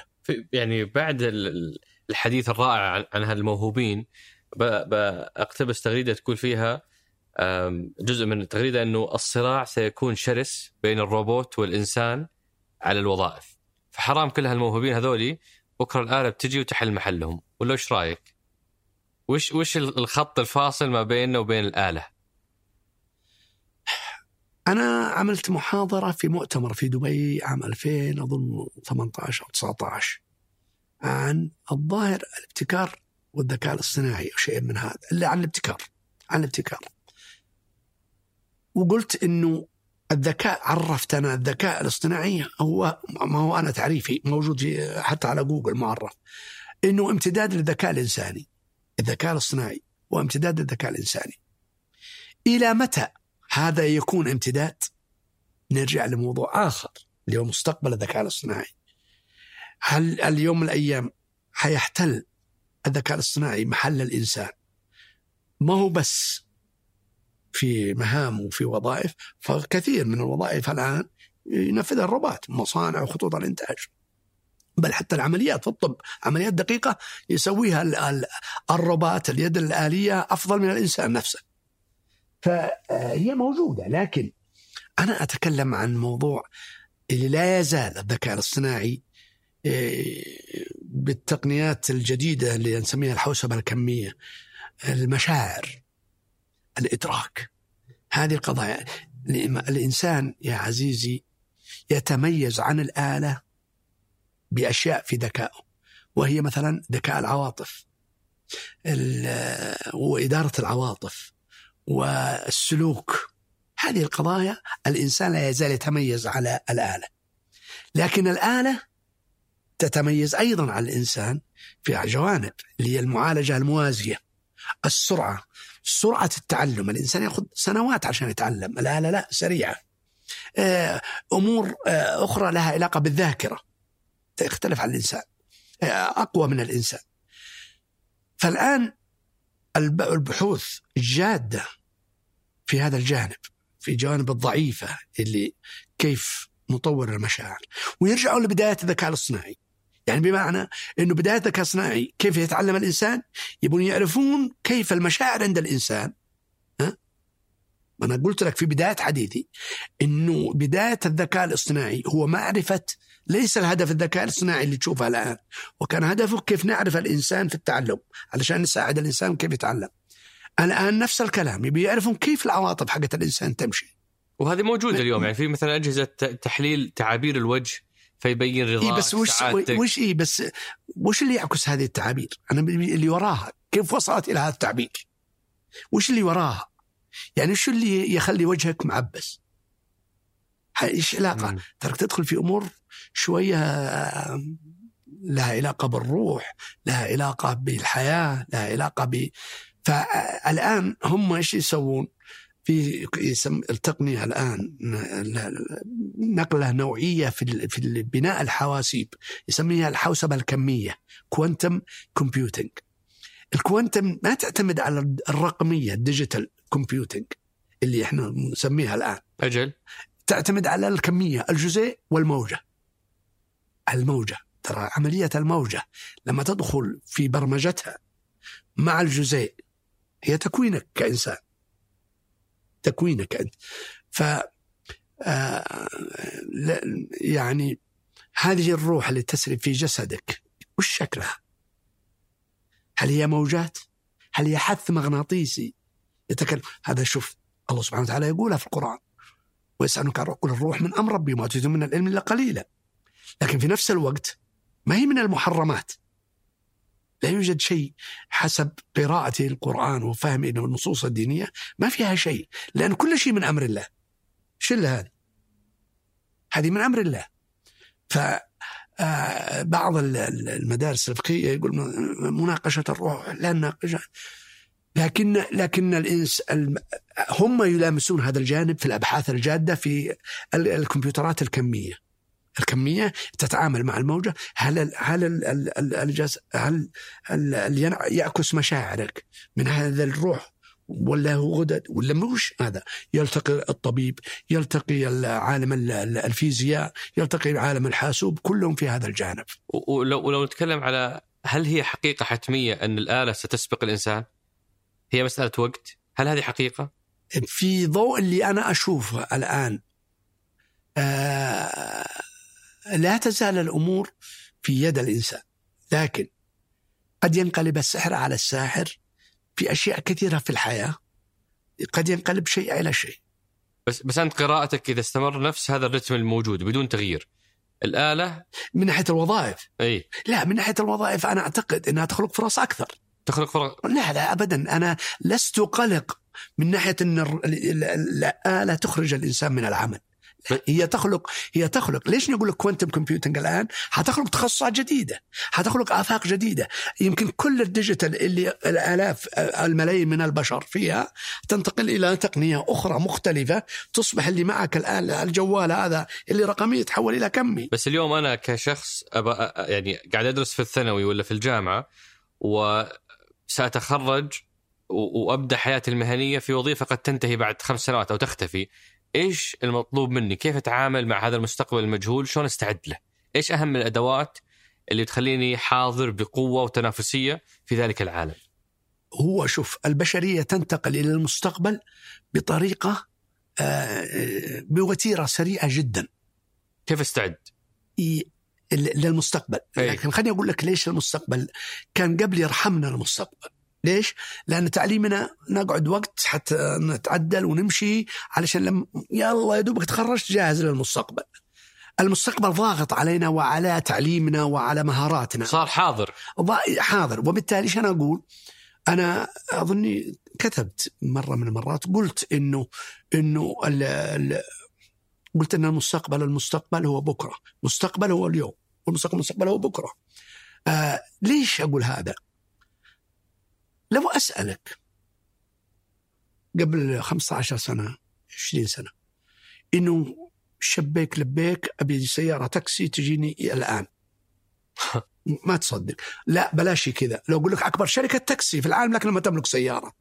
تصدقها ما, ما تصدقها طيب.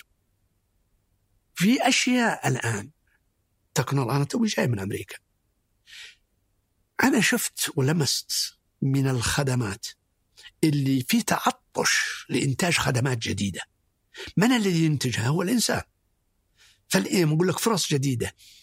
الآن علشان نيوتن لما طلع الجاذبية ولا اختراع العجلة أخذت قرون هذا ال- ال- الاختراع يأخذ مداة مع الناس قبل ما يجي اختراع ثاني يكمل. لا اليوم لا.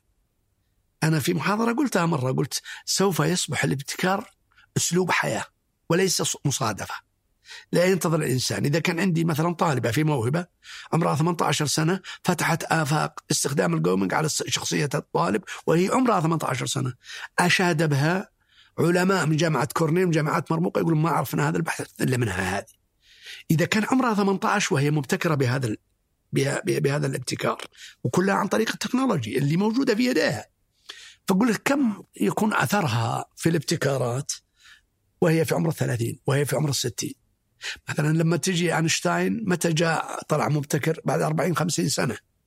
يكون خلاص. بس ما أعطيتني أدوات. أبو أبو سعيد أبي أدوات. أبي أم ولا أب ولا شاب يسمعنا يقول خلينا نلحق عمري وأكتسب هذه الأدوات أو هذه المفاهيم عشان أكون جاهز لبكرة. أنا أنا ليش إني أقولها؟ ترى يمكن كنت في الجامعة أقولها للطلاب. في جامعة الملك سعود. كان يقولون أعطنا كتاب. أي. علشان للمقرر. اي ما أعطيهم كتاب. أقول لا اريدك أن تبحث المعلومة. اي تبحث المعلومة. في ذلك الوقت ما كان دل في دلهم على السوق. ما كان في إنترنت ولا كان في هذا. لكن اللي أنا أقول أبغاه يفكر. ما أبغاه يحفظ. أنا يا عزيزي هذه مهمة جدا وهذه رسالة لكل المعلمين والمعلمات. في أي بلد أنت كنت يجب أن تركز في تعليمك على مهارات التجريد. تجريد. أنا يا عزيزي أنا معلم. أنا تربوي زي ما قلت لك. أنا في الجامعة كنت أدرس بجانب المقررات المقدمة كل الطلاب اللي يجون من الثانوية العامة أدرسهم أنا في مادة اسمها تراكيب البيانات. إيش هي المادة دي؟ يجيني طالب من الثانوية العامة بتقدير امتياز. 99 أصلا كليتنا تقبل بس 200 طالب 98 توقف القبول. يعني أفضل طلاب في المملكة العربية السعودية. وياخذون المادة عندي؟ يرسب 90% منهم. امس ممتاز على مستوى المملكة. وعندي في المادة ترسب. في خلل. يا في أنا. شكلك صعب. يا في النظام التعليمي حقي. أستاذ صعب شكلك. لا لا من جد. أنا قلت أنا شخصت المشكلة. أنا شخصت المشكلة إن في فجوة بيني وبين طلابي. أنا قاعد أفكر شيء. ليش؟ لأني أعطيهم مواد مجردة. اعطيهم مادة أبغى أزرع فيه مهارات التجريد. هو ما هو جاهز لهذه لهذه المهارة لأنه لم يمارسها في حياته. اللي أنا أحاول اقولها التالي إنه المرحلة القادمة لما تقول المستقبل وضاغط هو أساسه التجريد. إذا ما عندك مهارات التجريد هذا الوسيلة الآلية اللي تقول عليها. لا عرف لي التجريد التجريد أنا بقول لك إياها. التجريد لما أجي طلابي أعطيهم مثلا في تراكيب البيانات جزء نسميها حاجة السرع اللي السرعه اللي عند البنك. سرع كيف يقول الناس؟ لكن يعطيه كيف الحاسب لأن في الحاسوب الآلي سرع داخلة زي الناس. فأعطيهم في الحاسب فأعطي... اعطيه مثلا يسمينها الرصة الرصات الصحون فوق بعض. لأن الذاكرة في الحاسب شكلها زي الرصة. تروح شيء وتخزن شيء وترجع له مرة ثانية. يعني ما بيغرق الناس فيها لكني أعطيه اياه هو يعرفها كمكونات. لما أقول له سوي لي سرعه algorithm حق السرعه يسويه ويأخذ امتياز. لكن لما أقول له سوي لي إشارة المرور برنامج algorithm يدير لي إشارة مرور. هذا مجرد لأن ما في التفاصيل. تفاصيل ال algorithm حقه. هل هو بيجيب هذا ولا بيجيب الأداة دي الطلاب لما يجي يمثل لي الطريق لاحظ الآن إشارة مرور. خليني أوريك كيف مهارات التجريد كيف الضعف فيها. لما يجي عند الإشارة يستخدم الرصة مثلا. أوكي. طالب ثاني لا يستخدم السرع. طيب الحلقة دي اللي يسويها يسويها بطريق مختلف. المهم إيش لما يجي يسوي؟ فيجيني الطالب أقول له غلط. يقول يا دكتور ليش؟ أنا أشوف شوف السرع الرصة المثال اللي يسميه ال stack شوفها صح ال algorithm قلت بيض الله وجهك ما قصرت. لكن أنت لما تكون عند إشارة المرور تدري إيش معناه هذا؟ إن الناس لما تولع الإشارة خضراء آخر واحد يرجع ريوس. شفت المشكلة في التفس ليش؟ لأنه هو نفسه ال algorithm اللي أعطيته إياه إنه آخر واحد دخل هو اول واحد يخرج. ذاكرة ما ما هو مكانها. ما هو مكانها الإشارة الطريق. فعنده مشكلة في مهارات التجريد لو عنده مهارة تجريد عالية كان عارف يستخدم مثلا السرا اللي هو ال queue. لما ال stack يستخدمها لشيء معين. يعني أمور بين هذا الجوال. أنت تستخدمه كصور رسائل. لكن في النهاية كيف يفهمك هذا؟ لا يفهمك لأنها ماشين. فيها عزيزي داخل هذه الآلة مجموعة كبيرة جدا من البرامج. ما هو البرنامج اللي تأخذ التطبيق؟ لا التطبيق يركب فوق البرمجة، البرمجة تركب فوق برمجة اللغة الرمزيه، اللغة الرمزية تبقى أرقام ثنائية، أرقام ثنائية تفسر صفر وواحد نبضات في داخل. الله هالرحلة الطويلة علشان أنا وأنت يا عمر نستخدم نطبع طباعة. الحرف له تمثيل مختلف في الآلة يتحول إلى نبضة. لكن كيف أفهم أترجم بينك وبين الآلة إلا من خلال هذه المستويات من التجريد؟ لما أقول لك سيارة تفكر في سيارة brand لكن ما تفكر في الكالبريتر جوا هذه تفاصيل. إذا اللي تستطيع كل ما كانت مهاراتك أنك تنتقل بين المجرد والأقل تجريد كل ما كنت إنسان جاهز للمستقبل. فيه مقولة أبو سعيد إنه زي ما في جيلكم اللي ما اللي ما تمكن من اللغة الإنجليزية فاتته فرص كثيرة في الأجيال القادمة اللي ما تمكن من أي لغة برمجة ستفوته فرص كثيرة. هل اليوم البرمجة صارت مهارة أساسية لازم الكل يلم ولو بشيء بسيط منها؟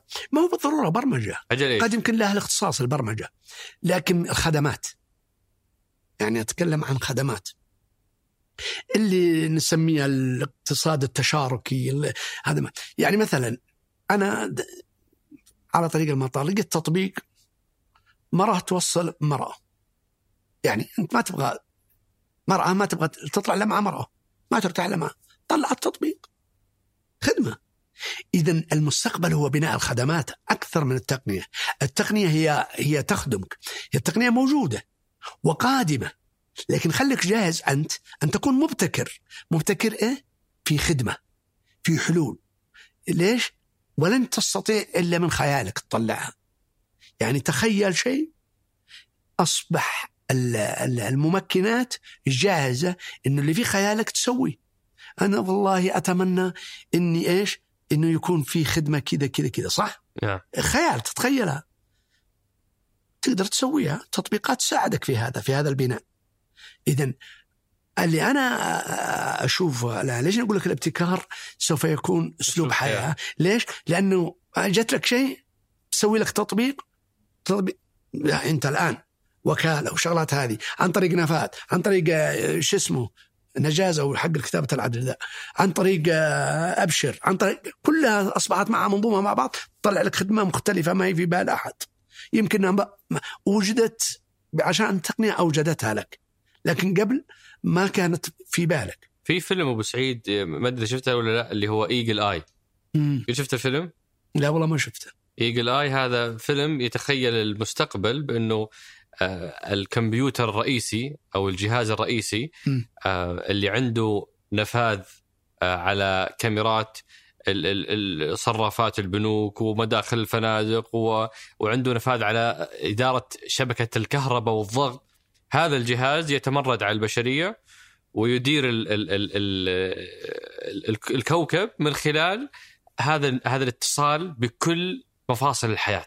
فعلى سبيل المثال واحد يمشي جنب آه، خط آه، كهرباء ضغط عالي آه، الجهاز الرئيسي هذا يبغى يعني يعدم هذا الإنسان أو يبغى ينفيه فيزيد الضغط في هذه الوصلة فتنقطع. فتطيح على هذا الإنسان فتحرقه فتموته. آه، في الإشارات في القطارات يزيد سرعة قطار يضغط الفرامل بشكل لأنه هذا كله مربوط بالشبكة الرئيسية. فهذا السيناريو المخيف للبشرية من إنه الآلة نعتمد عليها نعتمد عليها نعتمد عليها لين تستغني عننا وتتولى هي زمام القيادة. هل هذا مشهد حاضر؟ أنا أي شيء في تدخل بشري آه لا أثق في أنه يتحكم فيه في يوم ما. أي شيء تدخل ب... تدخل الطبيعة؟ لا. تدخل البشر؟ كارثي. ما فهمت. يعني أي شيء من الطبيعة يجيك مهما كان كارثي. أي. أي كل شيء بإرادة رب العالمين. أنا رجل إيماني عميق. لكن يقول مثلا أي تدخل من البيئة من آه، المناخ سمى ما شئت. هذا أمطار زلازل براكين. هذا هذا ما نخاف منه. أوكي. الشيء اللي فيه تدخل إنساني لا أثق فيه كثيرا من أي ناحية؟ أنه قد يفرط. قد يخرج عن السيطرة. أم كورونا مثال. عندك الآن تدخل إنساني تعديل جيني شيء معين وانت وفيه كثير حكايات على كيف إنه فرط يعني إنه خرج عن عن- السيطرة. خرج عن السيطرة وشفت مآلاته هل يحدث شيء مثل هذا أو أسوأ منه؟ إذا كان في تدخل إنساني ولذا حتى في الذكاء الاصطناعي. التدخل الإنساني قد يصل إلى مرحلة قد ي... وال- وال- والتاريخ يقول لنا يا عزيزي ال- ال- الإنسان أشياء كثيرة أتي بها لأغراض سلمية ولكن لها جوانب ال- التفجيرات وما التفجير نوبل ما نقول ما كنت أتوقع اكفر عني وجدت علشان الديناميت وغيره. فاللي أنا لكن لكن في في الحاسوب آه، حيكون كارثي كبير جدا. ليش؟ لأنه زي ما تقول ال- ال- الفيلم ذا وغيره من الخيال العلمي ال- ال cloud computing والربط مع العالم وذا. إذا وصلت إلى مرحلة معينة قد يمكن يا أخي نرجع لكلامي قبل شوية لكني ما أبي أدخل فيه بتفاصيل كثيرة لأن الموضوع ابيها تجي من غيري. هالكلام ما ابيها تجي مني ابيها تجي من غيري. آه، لما يصل الذكاء الاصطناعي إلى الدخول في. آه، في غور الإنسان. في غور الإنسان. إيش أقصد بهذا؟ بداية حديثي كان الذكاء الاصطناعي محدود على الحواس. الذكاء الاصطناعي. برمجنا أجهزة وتطبيقات وبنية تحتية سمى ما شئت. لكنها كانت ترتكز على حواس الإنسان. يعني الإنسان نقل حواسه للجهاز طيب لما ينقل الإنسان خياله للآلة ماذا يحدث؟ أنت ماذا يحدث في خيالك؟ شيء كارثي شيء شوف في الأحلام إيش ماذا يحدث عندما ينطلق خيالك فلما ينتقل الخيال من الإنسان إلى المشين وتصير المشين لديها خيال امتداد لخيالك أنت أنت ما تقدر تطبق خيالك المشين تقدر تطبقه. لك أن تتخيل حجم الضرر حجم الكارثة التي تحدث في هذا الجانب. الآن يا عزيزي ويمكن شفت الآن إنهم قاعدين يشتغلون على الأرجاء الحديثي ال- الإنسان كيف كيف الإنسان آه، يتبادل التفكير في رأسه؟ كيف؟ عن طريق إشارات بين الخلايا فإذا استطاع أنك تأخذ هذه الإشارات ونرجع للموجية اللي أتكلم عنها قبل شوية. وتضعها في المشين. وصارت المشين تقرأ أفكارك اللي أنت تجاوزت الحواس. حواسك. لأن اللي يقيدك هي حواسك. علشان تتعلم في حياتك 90% من تعلمك من من البصر. والباقي الثلاث الحواس الباقية والأربع الحواس الباقية ها هي 10% اللي هو تعلمك أنت في حياتك. فإذا اختزلنا العملية وصار الآن ما حيدنا الحواس لأنك ما تقدر تناظر إلا اللي تشوفه قدامك. لكن هل تناظر في شيء على بعد 10 كيلو؟ هل تشوف شيء بكرة؟ هل تشوف شيء؟ ما ما تشوفه. حتى يحدث هذا وتشوفه بعينك. نفس السمع له حدود. تسمع كيلو نص كيلو لكن ما تسمع على 20 كيلو. إذا صار هذا الأمر حيد هذا وأصبح الآلة تدخل مباشرة لل- لل- للدماغ. والدماغ الذي يحدث فيه وعي واللا وعي يدخلون مع بعض يختلطون ثم يبدأ تدخل في الآلة. ترى آه، ترى هذا شيء آه، مداه آه، ما هو ما هو ما أنا شخصيا ما أتخيل مداه. يعني سلبا أو ايجابا لكن هذا هذا قادم لا محالة. قد يمكن في جيلي لكن قد يمكن في الجيل القادم. لأن الأبحاث كلها تصب في هذا الجانب وكل المعطيات تتجه في هذا التوجه وهي وهو أنه الدخول في الخيال نفسه وتحويله إلى واقع. ولذا أنا دائما أقول أنه قد يكون ترى في علوم الآن جادة في الناس اللي يتعاملون مع العالم الافتراضي وخاصة الجيمنج وذا أنه يجي اكتئاب. بعد ما يتركها. ليش؟ لأنه يرجع العالم الحقيقي مقيد. بينما هناك يطير ويعيش في أجواء. ف... فهذه الأجواء مستقبلا إذا صارت في المشين وأخذت تفكيرك لهذا التفكير لا أدري وين وين يكون هذه الحدود بينك وبين الآلة؟ لأنها تتميز أصلا عنك الآلة في الأشياء اللي أنا قلتها لك في الذاكرة تميز عنك في السرعة في البارلل التوا... التوازي بعدين نتكلم الآن على الموجات والجزيئات. إذا أنت تدخل في عالم مختلف تماما فتخوفك في محله وأنا بختم آه، أبو سعيد بفكرة أقل خوفا. نقدر آه، نخلي فيها نهاية اللقاء جميلة اللي هي فكرة ماذا بعد؟ يعني أنت وصلت في إلى ذروة ال- ال- ال- المسار الأكاديمي كدكتور ووصلت إلى ذروة العمل الحكومي كوزير وعضو مجلس وزراء. آه وعندك تجربة ثرية ختمتها قبل أشهر قليلة في مؤسسة موهبة. ماذا بعد؟ وش وش يعني إذا الإنسان حقق كل ذلك عن إيش يبحث؟ أنا يسألني بعض الزملاء مثل سؤالك هذا قلت لهم تخطيطي لا تخطيط. نرجع للكلام اللي قبل شوية. لا أؤمن بالأطرة وبهذا لأن كل سنواتي تخطيط قرار آن الأوان لمخي أن يرتاح. ما تسألني بعض الأرقام عن موهبة وأنا أمين موهبة خمس سنوات بدأت أنساها. آه ما هو زهايمر. لا لكني قاعد أشتغل في أشياء جميلة الآن. في أنا أنا الله منحني حب العلم. فإذا منحك الله حب العلم أنا أتكلم التعلم. أنا رجل عندي إيمان بالتعلم. تعلم مدى الحياة. أنا قاعد أتعلم والمعطيات موجودة قدامنا الآن. فأبدا أنا أعيش في أجمل أيام حياتي الحمد لله. أحمد الله أحمد الله سبحانه وتعالى. أنا إني راضي بمسيرتي بسلبياتها وإيجابياتها. يعني صحيح تعبنا في بداية الحياة لكن أعتقد أنه أساسي لهذا النجاح على ماذا ندم؟ وأحمد الله وأرجع أستذكر كل المراحل اللي كانت في بداية الحياة اللي كنت أتظلم منها في مرحلة بعمري أشوفها الآن أشكر الله أن منحني هذه هذه الظروف أشكر الله على ذلك وعلى ماذا ندمت بعد هالرحلة الطويلة؟ على ماذا ندمت؟ آه لا أندم على شيء لا والله أنا مطمئن متصالح مع نفسي ولا أندم على أي شيء لأني أؤمن بإيمان راسخ بأن الله سبحانه وتعالى آه هو المتكفل بكل شيء. عمر تعظيم الإيمان مهم. تعظيم الإيمان هي ليست شكليات ركوع وسجود أو ثوب أو لحية أو لا. خلي ثقتك في خالقك. اقرب من ربك كثيرا كثيرا أقرب منه كيف تقرب منه؟ إذا كان الله سبحانه وتعالى يقول لك فإذا خلقته وسويته ونفخت فيه من روحي. اللي في جسدك هي من روح الله سبحانه. هي روح قدس. ها؟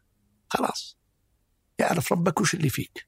وفي هل في شيء في الرحله أو مرحلة من المراحل بالذات مراحل البدايات كنت شايل همه ومقلقك ومتعبك ولاحقا اكتشفت إنه ما يستاهل يعني شيء نقدر نهديه للأجيال الجديدة اللي قد يكون بعضه شايل هم الإنجاز، شايل هم الرزق، شايل هم آه، آه، ايجاد الشريك الحياة المناسب، شايل هم آه، التفوق في مجال معين، تخليد الذكر، كل هذه ال- ال- الهموم والمخاوف اللي عند كثيرين في بداية رحلتهم قد يكون عندك شيء تقوله لهم بعد ما قضيت هالرحله الطويلة.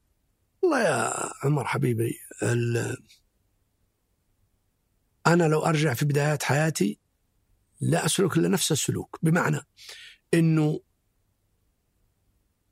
نظرتي الآن للحياة غير نظرتي وأنا عمري 20 سنة غير نظرتي وأنا 40 سنة. لو تسألني لما كنت 20 سنة كنت علي نفس الصفات اللي على 21 سنة الآن. كان يهمني الرزق يهمني المستقبل يهمني الصحة يهمني كل هذه القضايا تهمني. بالعكس يمكن قد تقيدني إني أكثر أكثر أبداع في ذلك الوقت. لكن لكن هذا مطلب. مطلب آه، للحياة، أنا مرة آه، غرت وقلت قلت القلق آه، الذين يقولون دع القلق ومدري إيه لا أتفق معاهم. لأن القلق أساسي في الحياة، وضربت مثل قلت القلق في الحياة هو مثل, لا قلت مثل الملح الطعام. قليل منه. آه، آه، بدونها لا تستطيع الطعام وهي الحياة وكثير منه لا تستطيع الطعام. فهي وزن معين في هذه الحياة القلق. وترى القلق برضه يتغير بتغير المعطيات في حياتك. يعني مثل أنت تسألني أسئلة الآن. الرجل آه، في هذا السن بهذه الحياة هل أنا قلق؟ لا قلق صفر قلق. ليش؟ لأنه خلاص آن الأوان أنه. أرتاح من القلق. قلقت الآن 30 40 سنة. إلى متى أنا؟ أموت وأنا قلق برضه؟ لا. خليك جاهز. وبالمناسبة لما تركت القلق كانت تأتي الأمور التي كنت مفروض أقلق عليها تأتيني إلى عندي. إي والله العظيم. أشياء كثيرة خاصة في في الأخير يعني في موهبة مثلا. في أشياء معينة كانوا زملائي قلقين. ومفروض اقلق أنا معاهم أنا رئيس المؤسسة. أقول لهم لا لا تقلقوا. لا تقلقوا. نبذل مجهود والباقي. تأتي. ما شاء الله تبارك تأتي. نعم. فالقلق جيد إنه يحفزك تعمل. لكنه لا يضمن لك النتائج. النتائج يد رب العالمين ثم مشروعك اللي أنت تقدمه. شكرا لك أبو سعيد على قبول الدعوة وبالتوفيق في مرحلة اللا تخطيط اللي أنت مقبل عليها. شكرا. تسلم. شكرا لك. شكرا. شكرا لكم. شكرا لفهد القصير في إعداد وانتاج هالحلقه ياسر الغانم وعبد الله العقيد خلف الكاميرات. في التحرير أنس الخليل وفي الهندسة الصوتية محمد الحسن. وفي الإشراف على الإنتاج صالح باسلامة. هذا بودكاست سقراط أحد منتجات شركة ثمانية للنشر والتوزيع.